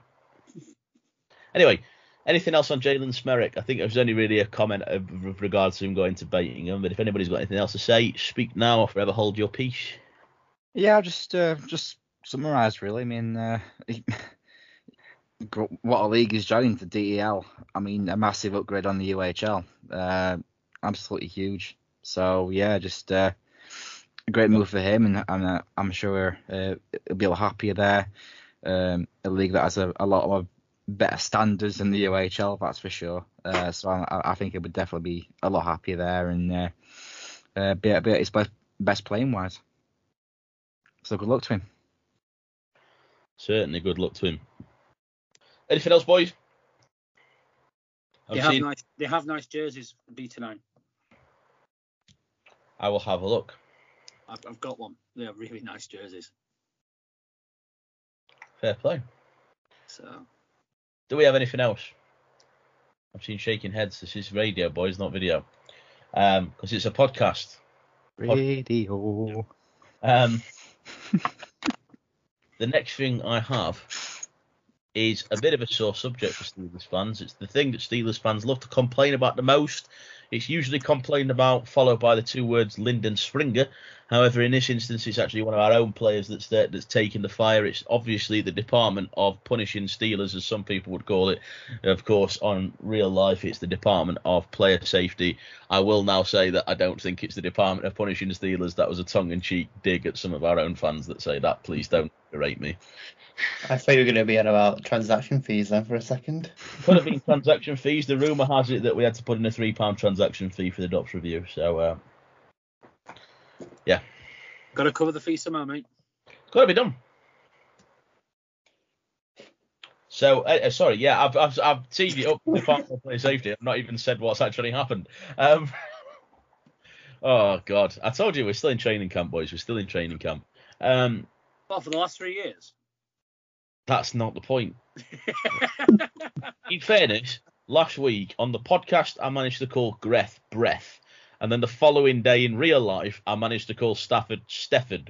So I think we're going all right, actually. We've not had a Conti Cup Challenge Cup moment yet. So Yet. yet, I'm hoping it's not on this episode because we've already seen how much sass Greth's got going already. So I know. Um, but yeah, uh, anyway, back to the Department of Player Safety um, and the wonderful videos that they put on explaining the uh, the, the the the bans on the players. I think we were actually sat in the changing room, but just before our game when, when we when we realised this, gents. We'll not talk about that game. Um, Most boring voice think I ever heard. Just- you can't say that. We've had him on the podcast. What say? I'm kidding. You know. You're trying to be as sassy as Greg. Let's not have that. Come on, Nanda. Let's I know. Come on. Andy Stefford trying to step up the sass to match Breath. Um, honestly, I don't know. Failed. What's happening? Miserably. Anyway, uh, Anthony DeLuca, the uh, Steelers number 15, scored the goal. Didn't score. I don't know actually who scored it. It looked to me that initially the, the first shot went in, but it, it didn't. I think it went post post and out to Connolly's stick, who then put it in. And as it went in, uh, DeLuca, for some stupid reason during the celebration, decided to look at Kevin Lindskoug and then lift his leg and lightly kick him in the chest. I just don't see why. Anyway, uh, we'll come back to the review in a minute. Uh, he Dops reviewed it and they gave a two match ban, so he'll now miss the game. He missed the game in Guildford on Sunday, and he will now miss the game against Nottingham on Saturday. It's a huge hurt for the Steelers team missing DeLuca against Nottingham. Just brain dead. And, and I'm so let me go up front. He's actually gone out on social media and apologised. He's he's owned his rubbish, um, and fair play to him. There's not much of that nowadays where people just hand up and go, "We of course we've done something stupid. We're sorry." So fair play to him on that. However, it was done. Yeah. It was. He's lucky. He's lucky the goalie hasn't absolutely just gone swinging at him.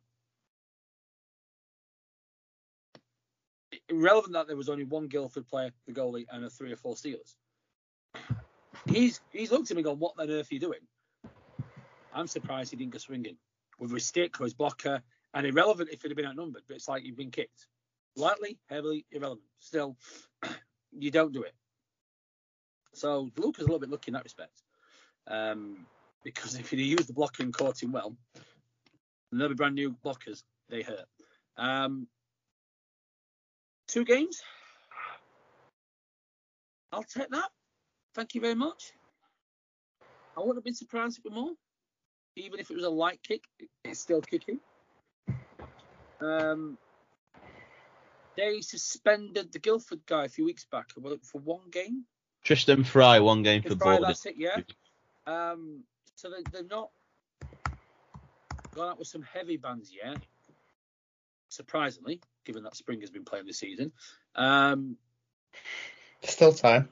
oh, there's plenty of time, and he'll be the gift that keeps on giving. Um, in fairness, if, if the way he has his own method of playing the game, and in fairness, it's, it's more like like a weekly visit to the confessional booth at church. But you know, hey ho, that's that's Spring and that's his game, and we'll, we'll leave it be. Um, but yeah, I, th- I, think he's lucky that he got two games, if I'm honest. Um, but Sheffield won the first one. If they can win the second one, then DeLuca's a lucky boy. And let's hope he keeps his head a little bit better next time. Yeah, watching well because we were at that game. You could, t- I think, I probably said this to you, Joe. Uh, I was like, well, a few of their heads have gone. And you look at yeah. Dillick and you're like, yeah, his head's definitely gone. And he goes, does something stupid like that. It's like, yeah, kind of summed up his night for you. Two games, quite lucky. I think if it would have, if it would have been a more like forceful kick, that would have been a lot more. And obviously, he would have got a blocker to the face. That could have been a broken nose, if not more. It's stupid, but when your head drops, you do stupid stuff. That's coming from the Manchester fan. When I've seen it happen plenty of times in our barn, in other rinks. We can't even say happens. you guys got Lyndon Springer. You guys had Jay Rosehill. I mean, was... he got suspended for throwing a stick as the captain of uh, the team. Yep. Uh, two games. Fair enough. Hopefully, oh, you're gonna be usually be thinking. Hopefully, it doesn't come back to bite you when you play in Nottingham who knows? I guess we'll you'll you'll be praying on Saturday, or is it Sunday you play him? Saturday. Can you play him on Saturday then. I'm not even sure what was going through his head at the time. Um, you know, we've all been in that situation where pressure gets to us and uh, we'll do silly things. But I'd love to know what was going through Lucas head when he was doing that because I, have not seen anything like that at a professional level before, and you know. But it's it's done now. It is what it is. You've got to move on from it. And I think Dops giving two games is about right for me. Uh, there wasn't a lot of uh, there wasn't a a big kick. If, if you get what I mean, there wasn't a, a, an attempt to injure. It was a kick, but there was not a lot of force to it. Uh, if that had been different, I think yeah, absolutely more games. Uh, definitely attempts to injure, especially with a blade on, on your foot. But because of how it was, I think two games is about right. Uh, and you know, I'm by no means at all on, on this Department of Protecting Steelers bandwagon, but uh, I'd, I'd, love to know why Springer didn't get any anything at all for for his. Um, he scored the next day. Yeah. First goal. Mm, Not that it made. Go, it? But yeah, I just, just wish there's a bit of cons- consistency, and, and this isn't me, you know, saying, oh well, Steelers got it. Why don't why don't other teams get it? It's going for everyone going forward. You know, we all want con- uh, consistency in this league when it comes to DOPS, and uh, I just hope should this happen again, that'll be uh, fair to all teams involved and and uh, spend the players when they really need it. Yeah, I mean, you guys have all summarised it. Stupid. He lost his head. It was a frustrating game. It was a frustrating game to watch. I can't imagine what it was like to play. Um, doesn't justify what happened. Like they said in the video, they actually um, they actually had, you know, they actually looked at him. They actually knew what he was doing. It wasn't like he just lifted his leg up like some Steelers fans were trying to suggest. He looked at him. He kicked him in the chest. He's not tried to deny that. You know, fair play to DeLuca, and I'll say that hugely in his in his defence to go out there and post, particularly in the world of social media as it is nowadays, is not an easy thing to do. And actually, the, the response that he got from the majority of people, other than the odd idiot who decided to continue commenting that he should have got more more games, the general response from other fans as well was, "Fair play to you, stupid move, you've owned your mistake, draw a line under it." We know he's not that kind of player, and as much as people will come out with the rubbish that Steelers are known for running goalies and whatever else. We know he's not known for that kind of thing he's come out and apologised for it. We draw a line under it. Um, I'm not going to read the whole thing out from Dops because if you want to see it and you want to listen to what actually happened, watch the video. It's out on on uh, Elite League social media. What I'll read is the bit that led to the actual decision, which was important to note that the kick was not forceful. We've always been clear that the force is an important consideration for on-ice officials as well as DOPS in assessing penalties and or discipline, with more substantial penalties being handed out for more forceful or violent infractions. However, we must emphasise that using a skate or skate blade to make an intentional or reckless contact with an opponent, regardless of the purpose, is entirely different to a hit that involves a player's body or stick, as there is minimal force required to dangerously cut or injure an opponent. Therefore, while we agree that this play isn't malicious, any player who intentionally and carelessly uses his skate to contact an opponent, no matter the amount of force used engaging in kicking, is putting his opponent at immediate risk of serious injury, and such plays will not be permitted. I have to say, in fairness, it's not often that I compliment Dops. I actually think they've, they've kind of hit that spot on. As the Steelers, we are lucky. It could have been more. Um, it easily could have been more. I mean, this was this was the this was the yardstick for the league. This was I've never seen something like this happen before, particularly not recently. Um, this was the ability for the league to set the bar and say, if you do this, is this is what's going to happen. Um, and they've done that. I, you know, I feel we're lucky. We could have easily racked four, five, six games up just to try and set that precedent there. Um, I agree about the consistency of Dops. The thing that I disagree with, I'm not saying that this is what you're saying is, but this is what a lot of Steelers fans are trying to do, is comparing it to the incident with Springer. Um, for me, the consistency side in terms of Springer not getting the penalty previously lies more in the penalty that was give, given to Tristan Frey for the boarding call, but then not given to Springer for the hit that was blatantly on a player who'd left the puck, and for me it looked like he led in with a knee. I don't think you can compare the DeLuca incident with the Springer one just because this was so unnecessary. And we've spoken before about how hits and things like that can just be mistimed. As much as Springer can be a dirty player, as much as he does end up with a lot of bans, and as much as he'll get a, a reputation for that across the league, I don't generally think that there is that intent to be malicious and trying to injure players as much as it does look like it at times. Um, you know, for me, this incident was so avoidable. It was so pointless. It was stupid. And like they say, I mean, in fairness, you watch the incident with um, Clint Malarchuk on YouTube. If you don't mind gore and you've never seen it before, uh, it really opens your eyes to the dangers that happen. I know Dave's now covering his neck up. It really opens your eyes to the dangers that can happen. Particularly, you know, all it takes is a little knock. Basically, what happens with Clint Malarchuk is two guys go into the net. The two guys collide they go down, they slide into Malarchuk, and one of the blades goes directly across his neck and slits his neck. Um, and he obviously, you can see the blood going across the ice as he goes off. I know that it isn't that kind of thing, but when there's a skate involved, that's always what the league's going to jump to is the potential for something like that to happen. All it would have taken was DeLuca to lose his balance as a player comes in and celebrates. Let's say a guy from behind him that's playing in defence comes in to Selly the goal just as he lifts his leg up to kick him and pulls him back, and his skate goes a bit further up than he intends. That's all it takes. Um, so anybody who is just completely against the DeLuca's penalty, um, I'd just I'd point that out to you. It's just that danger. But I do agree about the consistency side. The Springer thing was just uh, nonsensical to me that he didn't get a penalty, um, regardless of whether or not I think there was an intent to injure there. Uh, he could have easily blown out Latal's knee. And at the, at the end of the day, this is the Department of Player Safety that hasn't considered the player safety in that incident at all.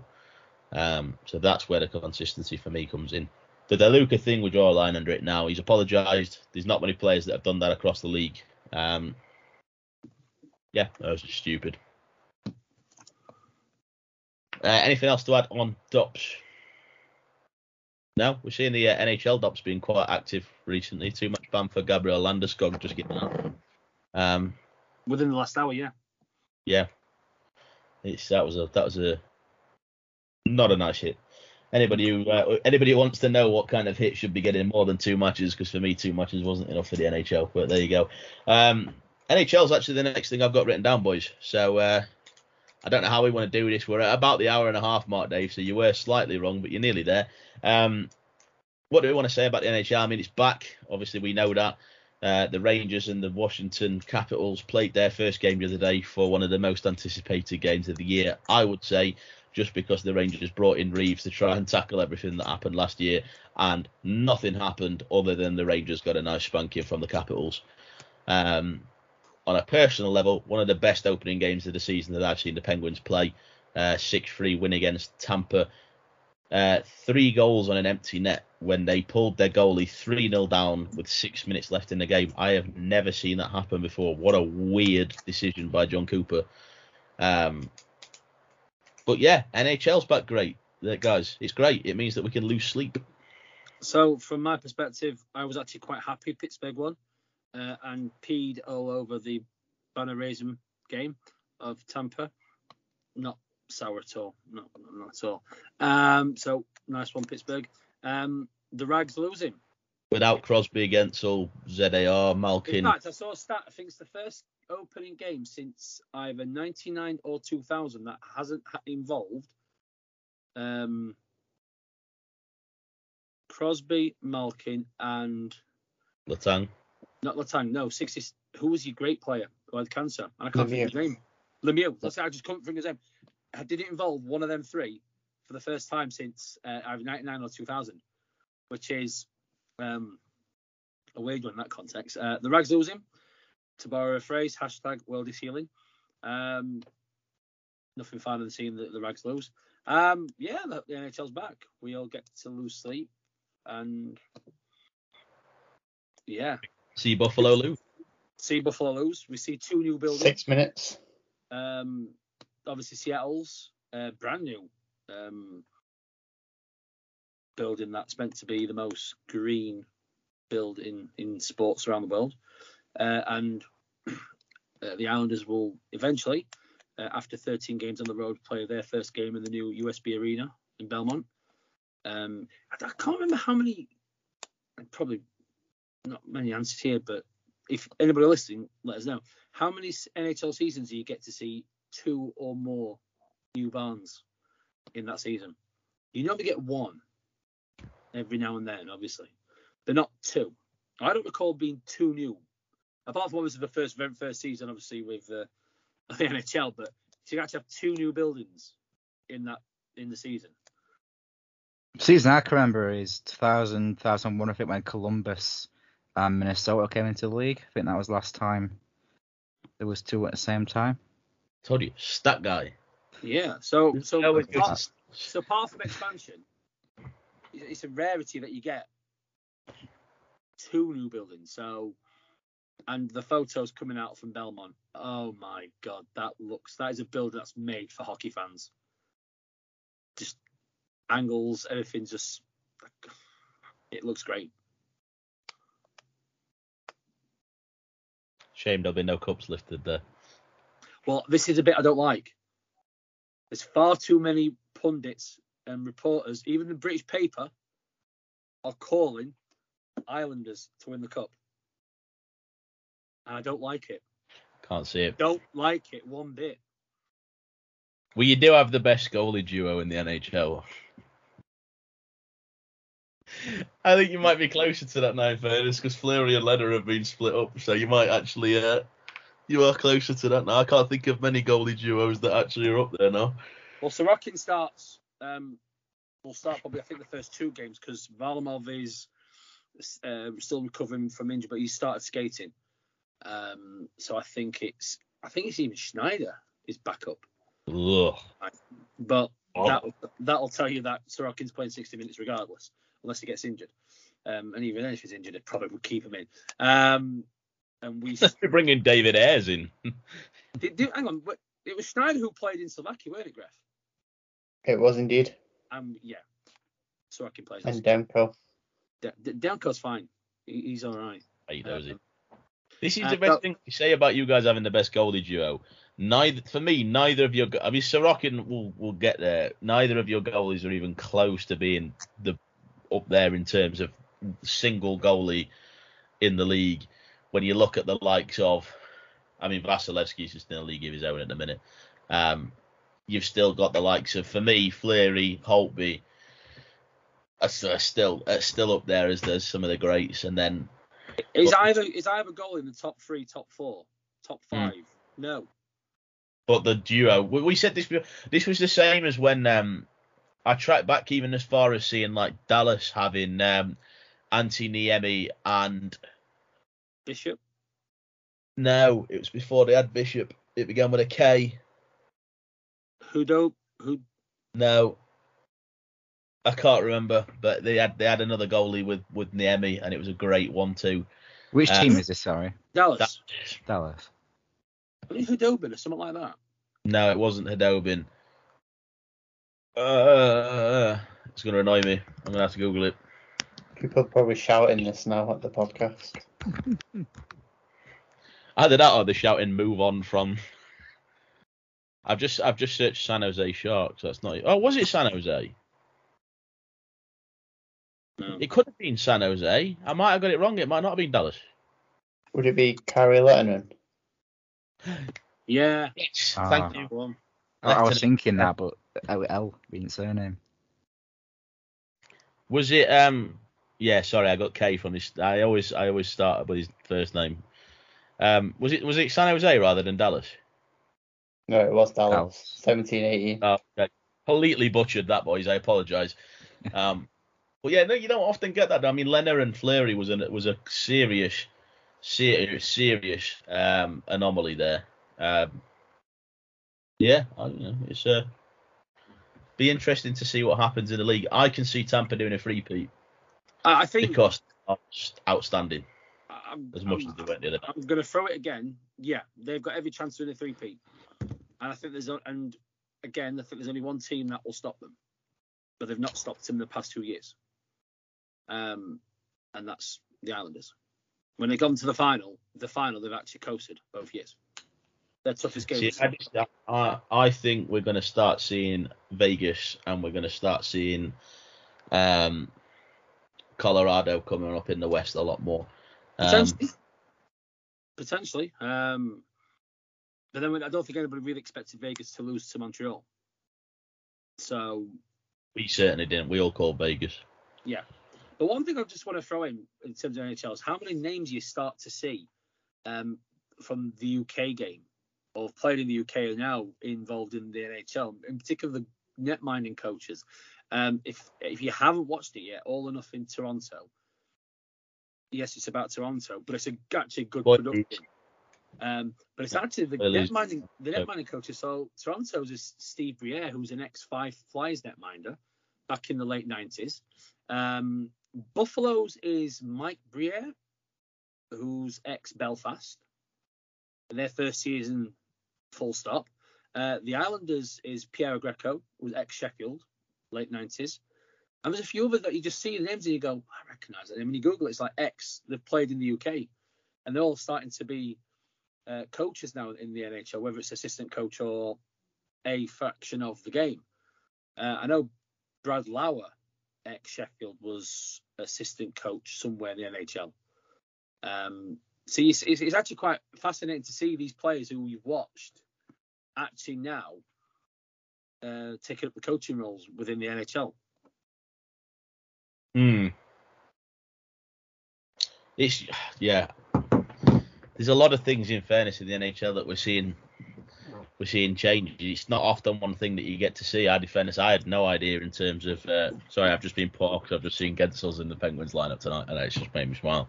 Um, I don't I don't pay that much attention to goalie coaches. So in fairness, the time that I generally hear about it is when you say, "Oh, this person's the goalie coach for him," but it's baffling when you hear it. It's like, okay, we might not get the kudos from most leagues, but then you guys are bringing players in that have, have been playing in our league. It's just it's craziness. It is, but uh, I think I think we're gonna get. I, will I will jump on one thing. Vegas's entrance. Oh, That was My beautiful. God, I was going to talk about that. Yeah, yeah. let's talk about it now, Andy. My oh wow, that were just something else. I think the last time I saw something that good as an entrance was back in Budapest. Yeah. But you didn't have 18, 20,000 with light sticks and just. that that building is. I mean, I've genuinely, I've never Yeah. been to thinking that I was going to go deaf when a goal went in. Honestly, that building is incredible for that. The Vegas fans really carry the energy from the rest of the city into those games, and oh my god, I, I genuinely I've never heard anything like it. You'll be able to see it when we all have our trip to Vegas in 2024. Yeah. Yes. Um, Vegas. hundred percent. But yeah, honestly, that building is incredible. I Um, just, I and just I- listened to it and I was just like imagine. mesmerised. I mean, say we, we saw some really good ones and, and you, great use of video graphics uh, in Budapest, but this was just a different planet. Never mind a different level. It was oh, you know, you kind of look at something and you go, I mean, that is proper Vegas. It's not just a few spotlights and a few bits of music. That is proper Vegas. That's a show. But how good was the show? I will say, in fairness, they, they every single game there's something. I mean, we were the first time we went, we were sat in New York, New York, which was the hotel we stayed in, and we were just sat on a couple of slotties just before we went out to the game, and all of a sudden there was this ridiculous noise, and just what the hell is that? You looked up the escalators at the top of New York, New York, and there were about 20 showgirls with drummers in between them, and then Chance the Gila Monster, which is their um their mascot, walking down the escalator, and they did like a full parade through the whole hotel, around the front, down a bit of the strip, and then along and into the uh like the square outside the arena. And then half the time when they had the square outside the arena, they then, they'd then have drummers and cheerleaders and showgirls on the stage doing a bit of a show beforehand, and then you'd go into it. It's just craziness, absolute craziness. It's just like never seen anything like this. You come into a hockey game and it's literally like you're seeing like a proper show beforehand. It's mad.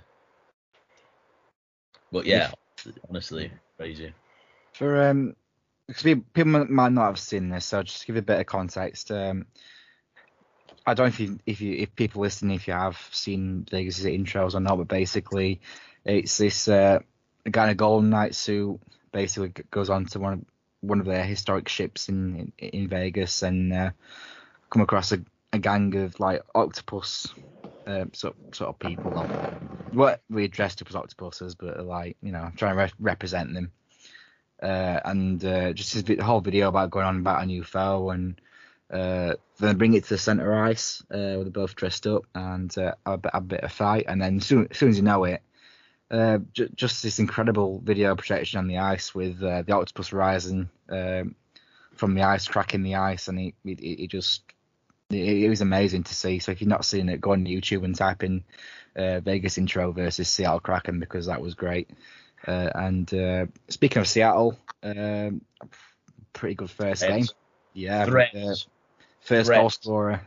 We can't. First- Sorry, I'm sorry. Let's just. I, I, we just. I can't go any further without talking about their jerseys. Oh my Beautiful. days! Yeah, yeah, Best jersey I've seen in the NHL. I know that's a old statement, but oh my god, beautiful. Yeah, what It's a nice. jersey! It's nice. You can't deny it. It's the first time Really I've looked at a white jersey in the NHL and gone, wow. Yeah, white jersey is that takes some doing to be impressive, and uh, Yeah, it's impressive. yeah, very nice. And uh, their first goal going to Ryan Donato as well. Yeah. Uh, so very good for him in, in, in his career in uh, in Seattle. Uh, one more thing on the NHL before I get interrupted again uh, is I, think I, I can see a, a decent. What's going See, on? there we go again. There we go again. It's the little guys. Anyway, I can see a, a pretty decent rival between uh, Carolina and Nashville happening. Uh, two goals again. If you've not seen the uh, All or Nothing Toronto Maple Leafs, two guys who ended up, who ended up on that team uh, last season was Freddie Andersen and David Rittich. Rittich now playing for Nashville and Andersen now for the Canes. And there's been quite a few close games between them so far. Uh, first time was last night in the league, and then before in pre-season. Uh, two very strong teams very very strong teams and can see a great rivalry between them de- developing some really close games coming. So yeah, it's looking very good. Not that strong with David Rittich in there. I, I'm not I'm not about the goalies per se, but like the whole team as a whole. Can I? Can I I've just got to give you some kudos. I apologise for interrupting you. I just could, when you said Seattle, I just couldn't go any further than talking about their jerseys because they are just I, if you've not, if you're listening to this and you haven't seen the Seattle jerseys, I mean, I don't care if you're driving halfway down the M1, pull in the hard shoulder and Google Seattle Kraken jerseys. It's, it's that important. You have to see these jerseys. We can't Uh, stress the fact that you do pull over before looking on. Yeah, yeah, oh, yeah. Don't do it on your phone while you're driving, but pull over. Uh, Don't you know, that. no, of course not. I mean, we shouldn't be promoting pulling over on the hard shoulder on the M1 either. But um, the Going ironic to a service station.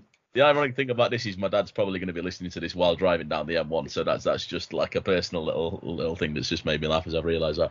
Um, the one thing I have to give you kudos on though, Andy, there is you managed to go with a whole thing explaining the intro video without using the word kraken once. They were dressed as octopus people. at, no, at no point was that they were dressed as kraken. It was just- Well, again, there's gonna be some people that don't know what a kraken is because it's, it's it's not a word you really, apart from the drink, it's not really. It, maybe it's a definition in Vegas that may not be for a family sport. I don't know. True. Um, I also have to just give a nod to Vegas because you said about Donato scoring the first goal for um for Seattle, and then they tweeted in all caps, Donato scores the first goal for Seattle. Vegas tweeted back saying, "Oh my god, act like you've scored before." showed the quality of the, uh, the Vegas social media yet again. Um. Yeah, any any uh, what else have we got in NHL, gents? We've not really like. I feel like we've only talked about a few teams, but naturally we've not talked about Buffalo other than how rubbish they are.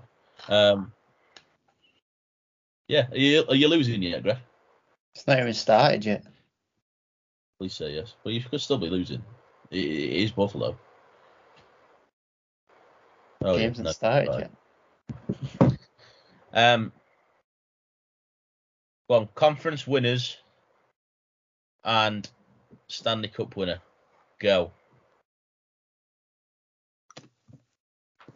I know. Really out of the blue, that weren't it?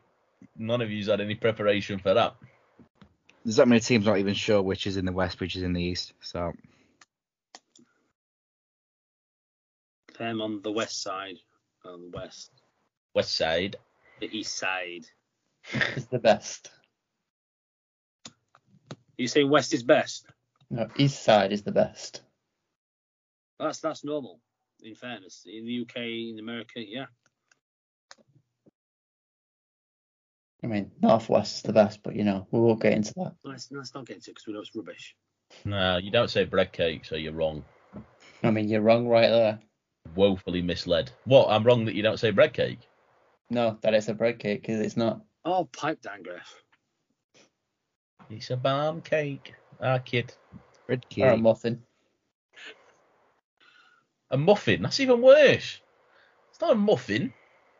I mean, that's mainly. Who calls it in an North oven Manchester. button? I mean, really? But oven bottom bread cakes. They are nice though. Yeah, yeah, A specific type of bread cake. Oven bottom bread cake. yeah. It's So have not- an oven bottom Guys, muffin. who, who do you think's You've got you get an oven bottom muffin. That's just a muffin that you've tried to bake and then it's fell out of the case at the bottom of the oven, isn't it? I mean, let's get back onto hockey. Who's your uh, la- winners? I'm just waiting for staffs to Google who's in the West Conference and the East Conference. I've got it. So I'll let you start then, Andy. Okay. Um, in the east, um, I'm going to say Tampa. Uh, I can't really see anyone else in that list. Uh, probably followed by Dave and Uh, I are very offended right now. Probably followed by Washington. I think it'd be close between them two.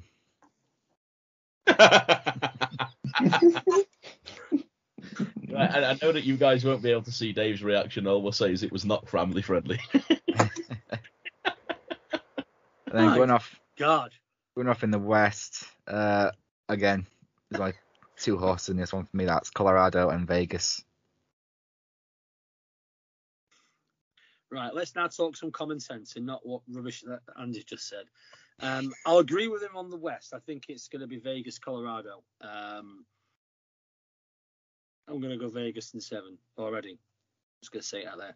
Um, and I think you're going to get a three-peat in the East final. And I'm going to stick my neck out here, and I don't think it's going to be a three-peat. Although they're, they're good enough to do it, I don't think it'll be a three-peat. I do think the next level will be reached. So I'm going to go Islanders Vegas final. I'm just going it now. Probably not going to happen. Probably end up Buffalo making the final. Oh, come on. What on NHL 22? Oh, Oh, sorry, I'm about the not- actual not hockey. talk Sorry, about my, my bad, my bad. Um, no, Islanders Vegas final. Fifth cup's coming to Long Island. I'm gonna, I'm just gonna go for it. I don't. There's, we've been like the first two The- or the days of the homer. season, so we can't really look at the thing. But let's just go for it. And this is where Joe says, well, I'm going to go Pittsburgh. Yeah. No, this isn't where Joe. No, this isn't where Joe sees. Pittsburgh. you think that Pittsburgh are going to win a cup or even win a conference with Jarry and DeSmith between the pipes? I don't think so. I wouldn't get rid of them. I'd keep them, and I think that in a few years we could be in cup contention with two young goalies. Um, I don't also think that'll happen because our fan base is that intent on having a goalie that will win the cup now, and our coaching staff and management staff are so intent on trying to resuscitate cup wins from four years ago that um, we will try and keep pushing until we get a cup win out of this squad before Crosby and Malkin retire.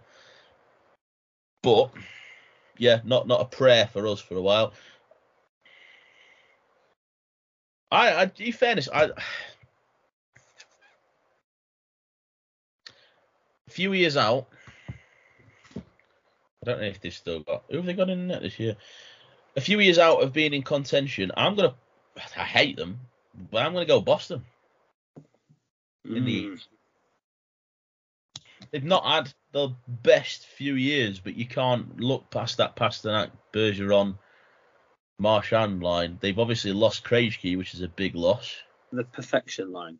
That's no, it's hideous. It's nearly as bad as your identity line, which is just as horrific. Um, did he still have Tuukka Rask in there? I know that he was a free agent at the start of the year. He's not resigned, I don't think. No, I don't think he has.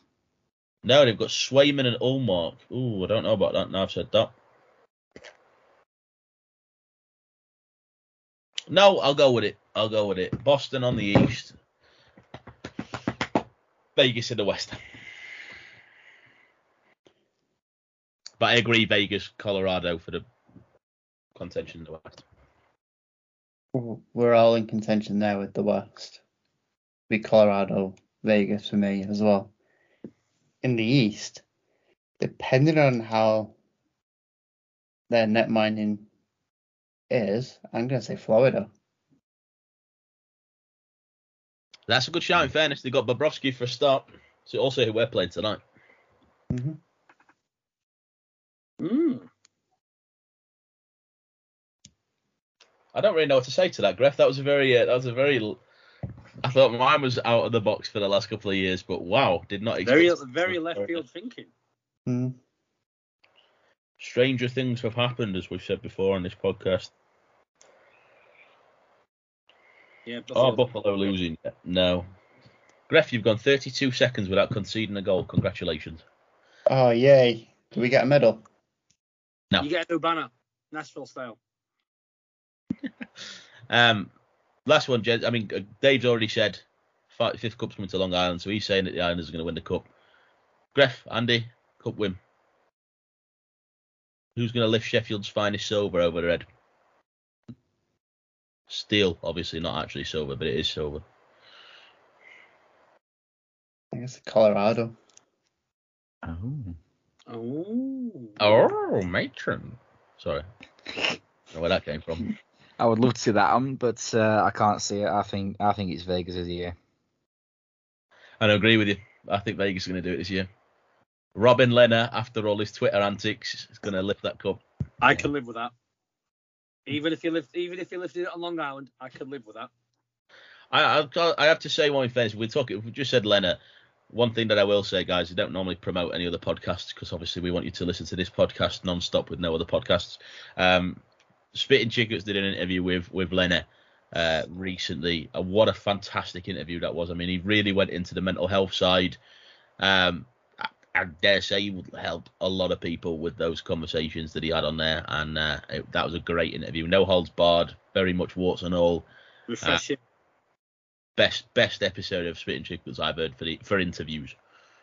And in fairness, I enjoyed the, the, the officials ones with like Kelly Chase and people like that. But the official ones. But that's that's always even if you've heard it like once, you can because it's just a great. He was as good the interviewer or been interviewed than the questions. It was just back and forth. Yeah. And the story. I have, I, I have to say the Lehner one for me was just he really went into the Eichel thing, the NHL. We're not going to go into it because it'd take us another half hour to go into that. But um, yeah, I agree though. Vegas, Vegas for me. Um, anything else on NHL, gents? I'm conscious we're nearly we're pretty much at the two hour mark. Just one more quick thing from me. Ugh. Uh, so it's very quick. This is one for Gref. So Buffalo have uh, released, yeah, they released their um, a post of basically what songs the players were chosen for every time they score, and judging by what the players were chosen, it's a very good good thing that they probably won't be scoring many at all. Put it that way. Cheers. And Uh, earlier on, I Look, said tell ignore me Greg. someone's I'm very happy you said that. Please tell me someone's gone Baby Shark. Or has someone gone European version of Sweet Caroline? Uh, no, Is there any Gloria Gaynor? no, but some of, some of them's a lot worse. Oh, didn't A lot worse Jeff than uh, Skinner Did- has Caroline. picked Party in the USA. just now. Didn't, And didn't Salzburg that do is the why- dirt winners without Gloria Gaynor last week? And that is why many games into the season last year, Jeff Skinner had the same number of points as Casey DeSmith. Rasmus Asplund has picked Scooter, Maria I Like It Loud. That's okay. So I'm okay with Robert that. Hägg though is picked. I'm going to be 500 miles. Just no. I can't. I no. I can't get. I can't get on board with this. That's why you're not allowed nice things. You don't even deserve cake. Oh no, everybody deserves cake. Come on. They don't. No, they don't. Uh, the thing is, I can't disagree with you. Um, yeah. All right, gents. Are we? Are we? yep, we're done. We're done. Right. Okay. So the last thing on the agenda that we have is, of course, the moment where we show that we know nothing about hockey. It is, of course, predictions round. If they've waited two hours to work that one out after not listening what we said for the last two hours, we've got good listeners. We do. We know we do. Of course. The, the regular MFZers. Um, anyway, um, am I reading them out this time, or has Andy got them written down again? Andy did a great job last week. I think we should, he should Uh, be the regular. uh, excuse me. No, Andy needs some criticism from last week. Actually, he forgot a game. So That, did you. that that may have happened. How, Did how, how did I forget a game? Before you went to Saturday and you were like, oh wait, no, Oh, it's yeah, starting really. Friday. On the league. Oh, Gref, shut up. it's not about me, Gref. We're slating Andy now. It's my it's, it's my time. Brilliant. Yeah. Uh, as, as Andy, have you got him there? Um, give me one sec and I will have. I will, because I'm currently trying to sort out NHL I TV. So, better check if there's a Friday game first. It's always bigger there, wouldn't it? uh, there's not. Thank goodness for that. Right. Okay. There is a Thursday day game Is No, there? Thursday. next week. Yeah, Oh, Missed it's that. next week though. It's all right. our rescheduled game against Dundee. Ah. Oh, yeah, we probably should add that because we usually record on Thursdays. Yeah. Yeah, that's a good point. Good thinking, that, Gareth. Yeah, well done. Okay, starting us off then on Saturday in the Elite League, we have Guildford and Dundee. Should I, should I say what the fixtures are before we do predictions, or No, no, no. We'll just we'll do them one by one. okay? Guildford- So Guildford, Dundee in Guildford. Guildford 4 1. So yeah, Guildford, but I'm gonna say three-one. Ah, so- hold on. Is someone writing these down? Yeah, I'll write them down. There you go. I answered your own question. I've not got to work in pen, boys. No. One job. Can someone else write these down, please? G Four one. Right, Gref, what was yours again? Oh, he's working now. It is 3 1 to Guildford. Guildford three one. I'm going Uh, so go on. Guildford five two. Ooh, hello. I'm going to say Guildford 4 2. Okay. Next one in the league we've got is Cardiff and Belfast in Cardiff. Belfast 3 2 in overtime.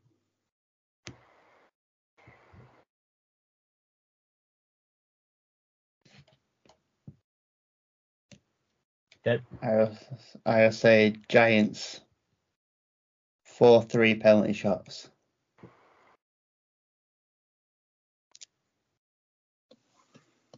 You guys just like to give me water right now. Yep. Crack on.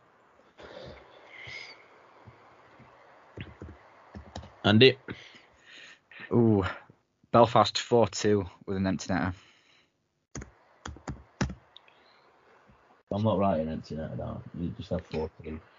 Yeah. Um, all right, ENG. Uh, I'm going to go Belfast 5 4 in red. Okay, next one we've got is Manchester and Fife in Manchester.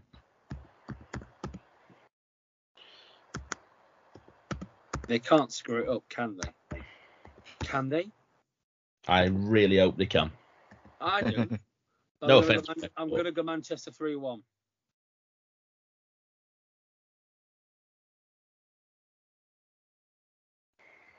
And I'm going to go Manchester 4 1. What a surprise. Prize. Gref went Manchester. Surprise. All right. surprise, surprise.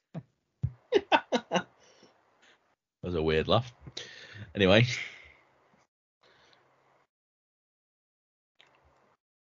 What, uh, Gref, what did you say again? Sorry, Manchester four one.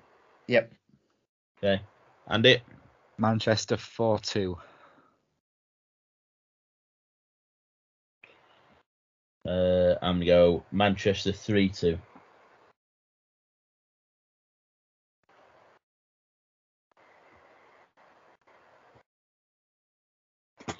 Okay, and I believe that's it for league. On to the Challenge Cup. Just one game. It's Sheffield Nottingham in Sheffield. Okay.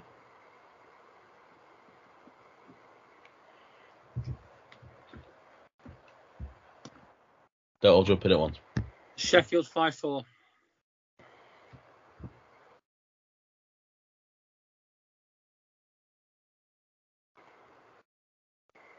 Nottingham 4 3.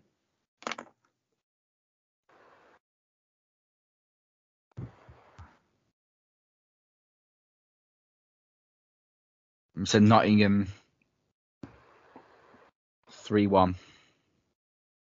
Sorry. And I'm going to say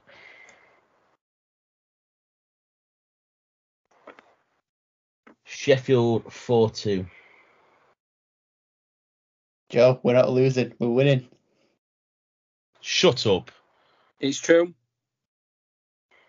I'm trying to sort out my uh, NHL TV and it's not letting me. And I don't know why. We're going to Sunday. Yeah. Yep. Okay. Four games on the Sunday. First of all, we've got Nottingham and Cardiff in Nottingham. Nottingham 5 3.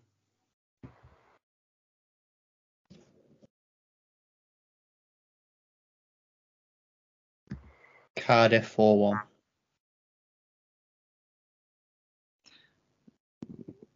Cardiff three two.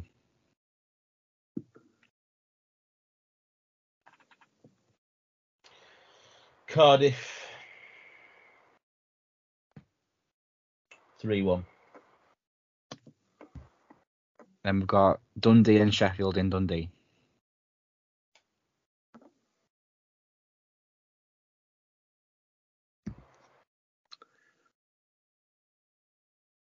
Bugger Sheffield. Sheffield 4 3 in overtime.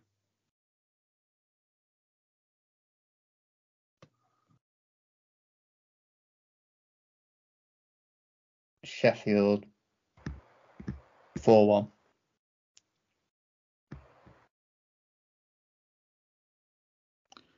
Sheffield 5 3.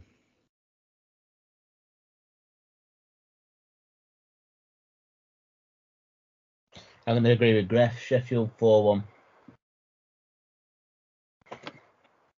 Then we've got Belfast and Coventry in Coventry. He just the left-handed shot just spun around. But look at Barkov. He's saying Sorry, boys. And that wasn't a prediction, ladies and gentlemen. Um, Oh, that was me watching the Penguins concede a goal. Coventry 5 4 overtime.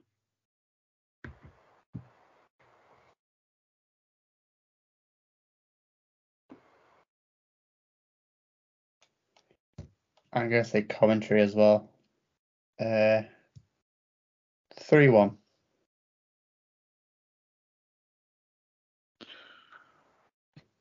Oh, we know. Yeah, Coventry three two.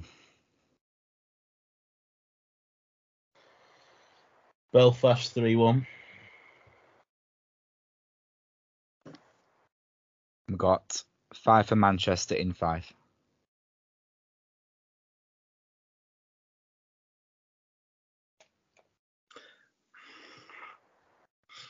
They're going to nick it. Fife's going to do it 3 1.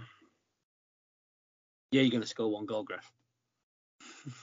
Not two. Or none. I'm obviously going Storm's going to win it. 4 1. 10 out of 10 for artistic temperament there, mate. No surprise, Gra- Greff carries on showing sass.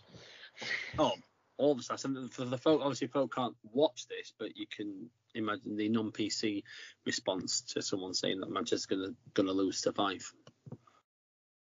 I, I reckon Manchester three two in overtime. Okay, and that's it for the weekend action. Uh, on to next Thursday. I think you're missing someone. Oh, the phone. Good to say my prediction. Terrible. Oh, I'm gonna say- sorry. I'm. I'm It's not. say- And I'm going to say three two in a shootout.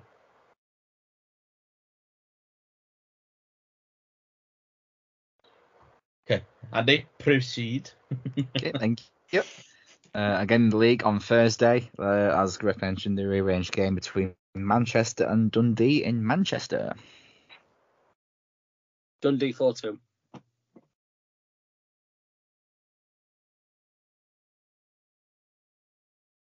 Yeah, I'm going to go Dundee, but it's going to be 4 3 in overtime.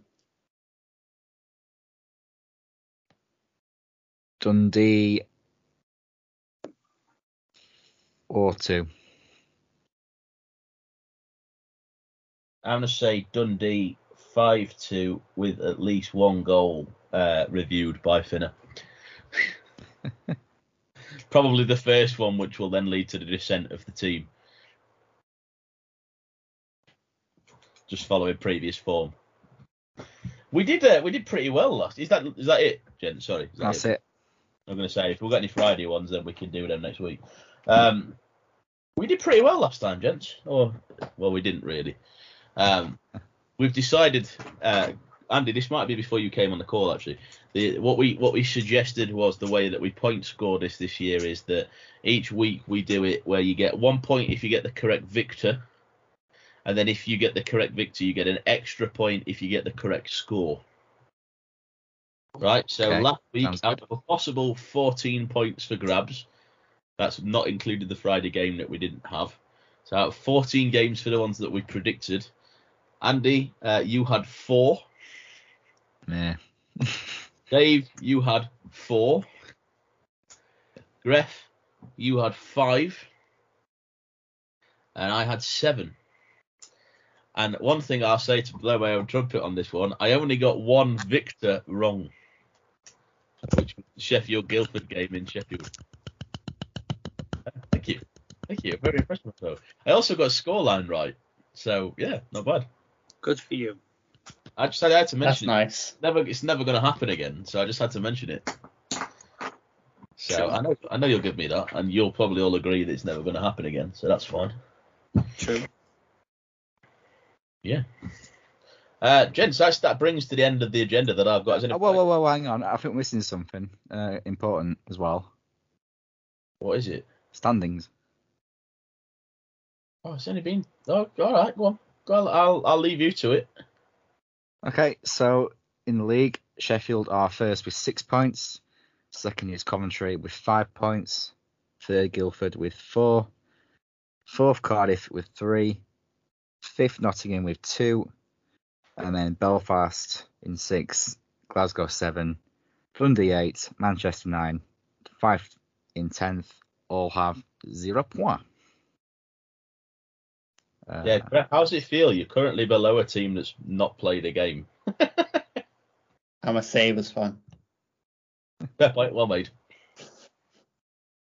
You're winning. the Challenge Cup game. I know.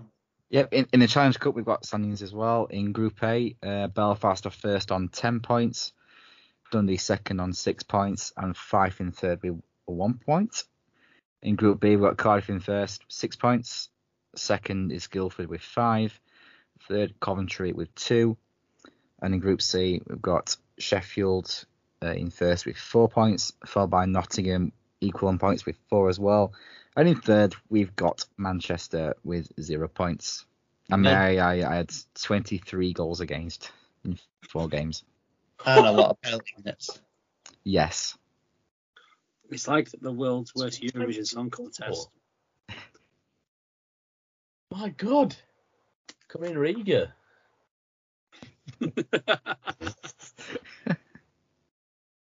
My days. I, I believe now that's it. Are we all are we all happy that that, that is now it? Yeah.